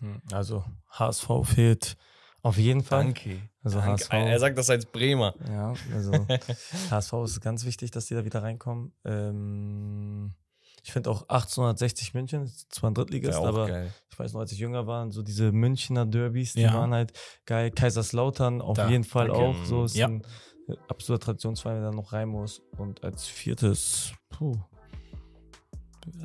Vielleicht so Hansa Rostock oder so. Also Oh nee, habe ich jetzt nicht so die Sympathie. doch so für. Bayern-Schreck irgendwie immer gewesen. Ich würde es ganz cool finden, sogar wenn vielleicht mal so eine kleinere Mannschaft mal auch in der Bundesliga ist, so wie es mal Darmstadt jetzt, glaube ich, wahrscheinlich jetzt. Ja, Die werden es jetzt ja wahrscheinlich schaffen. Keine Ahnung. Ja, die kleinen gab es ja, die wurden dann halt groß, so Hoffenheim und Union die ganz kleinen. so. ich ne? hätte noch einen im Kopf, die sind ganz klein mittlerweile geworden, also deutlich kleiner geworden. Wäre jetzt Alemannia Aachen. Ja. Mhm. ja. Da hat man auch cooler coole Echt, Erinnerung. aber Aachen ist echt nur dieser ganz verschwommene Gedanke von hier äh, Schlaudraff. Ah, ich habe einen. Hannover 96. Hannover hätte ich Ja, gesagt. ja, ich stimmt, hätte genau. Nürnberg hätte ich gesagt. Wo er schlau drauf sagt. Und Düsseldorf hätte ich gesagt. Ja. So, das, das sind vielleicht die Teams, wo ich nochmal ein bisschen schwach werden würde, um zu sagen, kommt, wir brauchen die. Ja, so, so, so Tradition, Fankultur und halt auch irgendwie Nostalgie, so alles in einem. sorgt Aber ey, ganz dafür, ne? ehrlich, äh, als ich jung war, war Duisburg da oben. Wäre auch Als- cool, sogar wenn HSV und St. Pauli in der ersten Bundesliga wäre, weil dieses Derby jetzt zum Beispiel auch letzte Woche, oder nee, Nee, letzte Woche, vor, vor, vorletzte vor, vor, vorletzte Woche ist ja auch immer, Das ich war Gänsehaut. finde es immer Wahnsinn. cool, das fehlt mir so ein bisschen, so die Italiener Mailand, Mailand Derby, so einmal die jedes, Stadt Rom- lahmlegen. jedes Derby. Jahr, Rom Derby Ja. haben die einmal im Jahr, Napoli, Madrid äh, Derby. Juve auch, ne? Ja. Dann Du hast halt immer so ein Derby in deiner Stadt und das habe ich jetzt hier auch das erste Mal miterlebt, wenn die beiden gegeneinander spielen. Du merkst das schon so drei, vier, fünf Tage geil. vorher knistert es, irgendwas ist Ja, besonders. So, so, so ein Vibe. ja, und in der das Stadt. wäre schon cool. Ja, Jetzt haben ja wir Leute, ich würde sagen, wir haben es heute. Ähm, Geil. an dieser Stelle, Richie, vielen, vielen Dank, dass du da warst. Du warst Ja, ein Mann. sehr, sehr geiler Gast. Richtig nice. Richtig viel Wissen, richtig viel Input, aber unabhängig davon, ich finde, deine Art ist einfach sehr, sehr nice. Und ich glaube, das kommt bei deinen Mitmenschen auch an. Sie ist sehr authentisch, sehr ehrlich, sehr offen. Und ich wünsche dir für die Zukunft alles, alles Gute. Vielen, vielen Dank. Ich auch, ne? Also wir wünschen Und vielen Dank, dass ich auch hier sein durfte. Hat mir Sehr gerne. sehr viel Spaß mit euch beiden Dann gemacht. laden wir dich das nächste Mal ein, wenn du Profitrainer bist. also in zwei Jahren. Nee, aber ähm, prinzipiell, wenn du mal wieder Bock hast oder wenn du vielleicht jemanden äh, empfiehlst oder so, wir können gerne connecten, vielleicht nächsten oder zu viert mal einen Podcast machen oder so. Ähm, wenn du weiterhin Bock auf sowas hast, why not? Ähm, und an dieser Stelle sonst möchtest du irgendwas loswerden, irgendein Shoutout? Oder? Ja, wie gesagt, ich war sehr, sehr dankbar, dass ich hier sein durfte. Hat mir echt viel Spaß mit euch gemacht. So finde ich auch immer cool, so über Fußball zu sprechen. Und ja, macht weiter so. Ich werde mir das jetzt auch öfter angucken. Sehr geil. Und Sehr gut. freue mich. Nice, danke.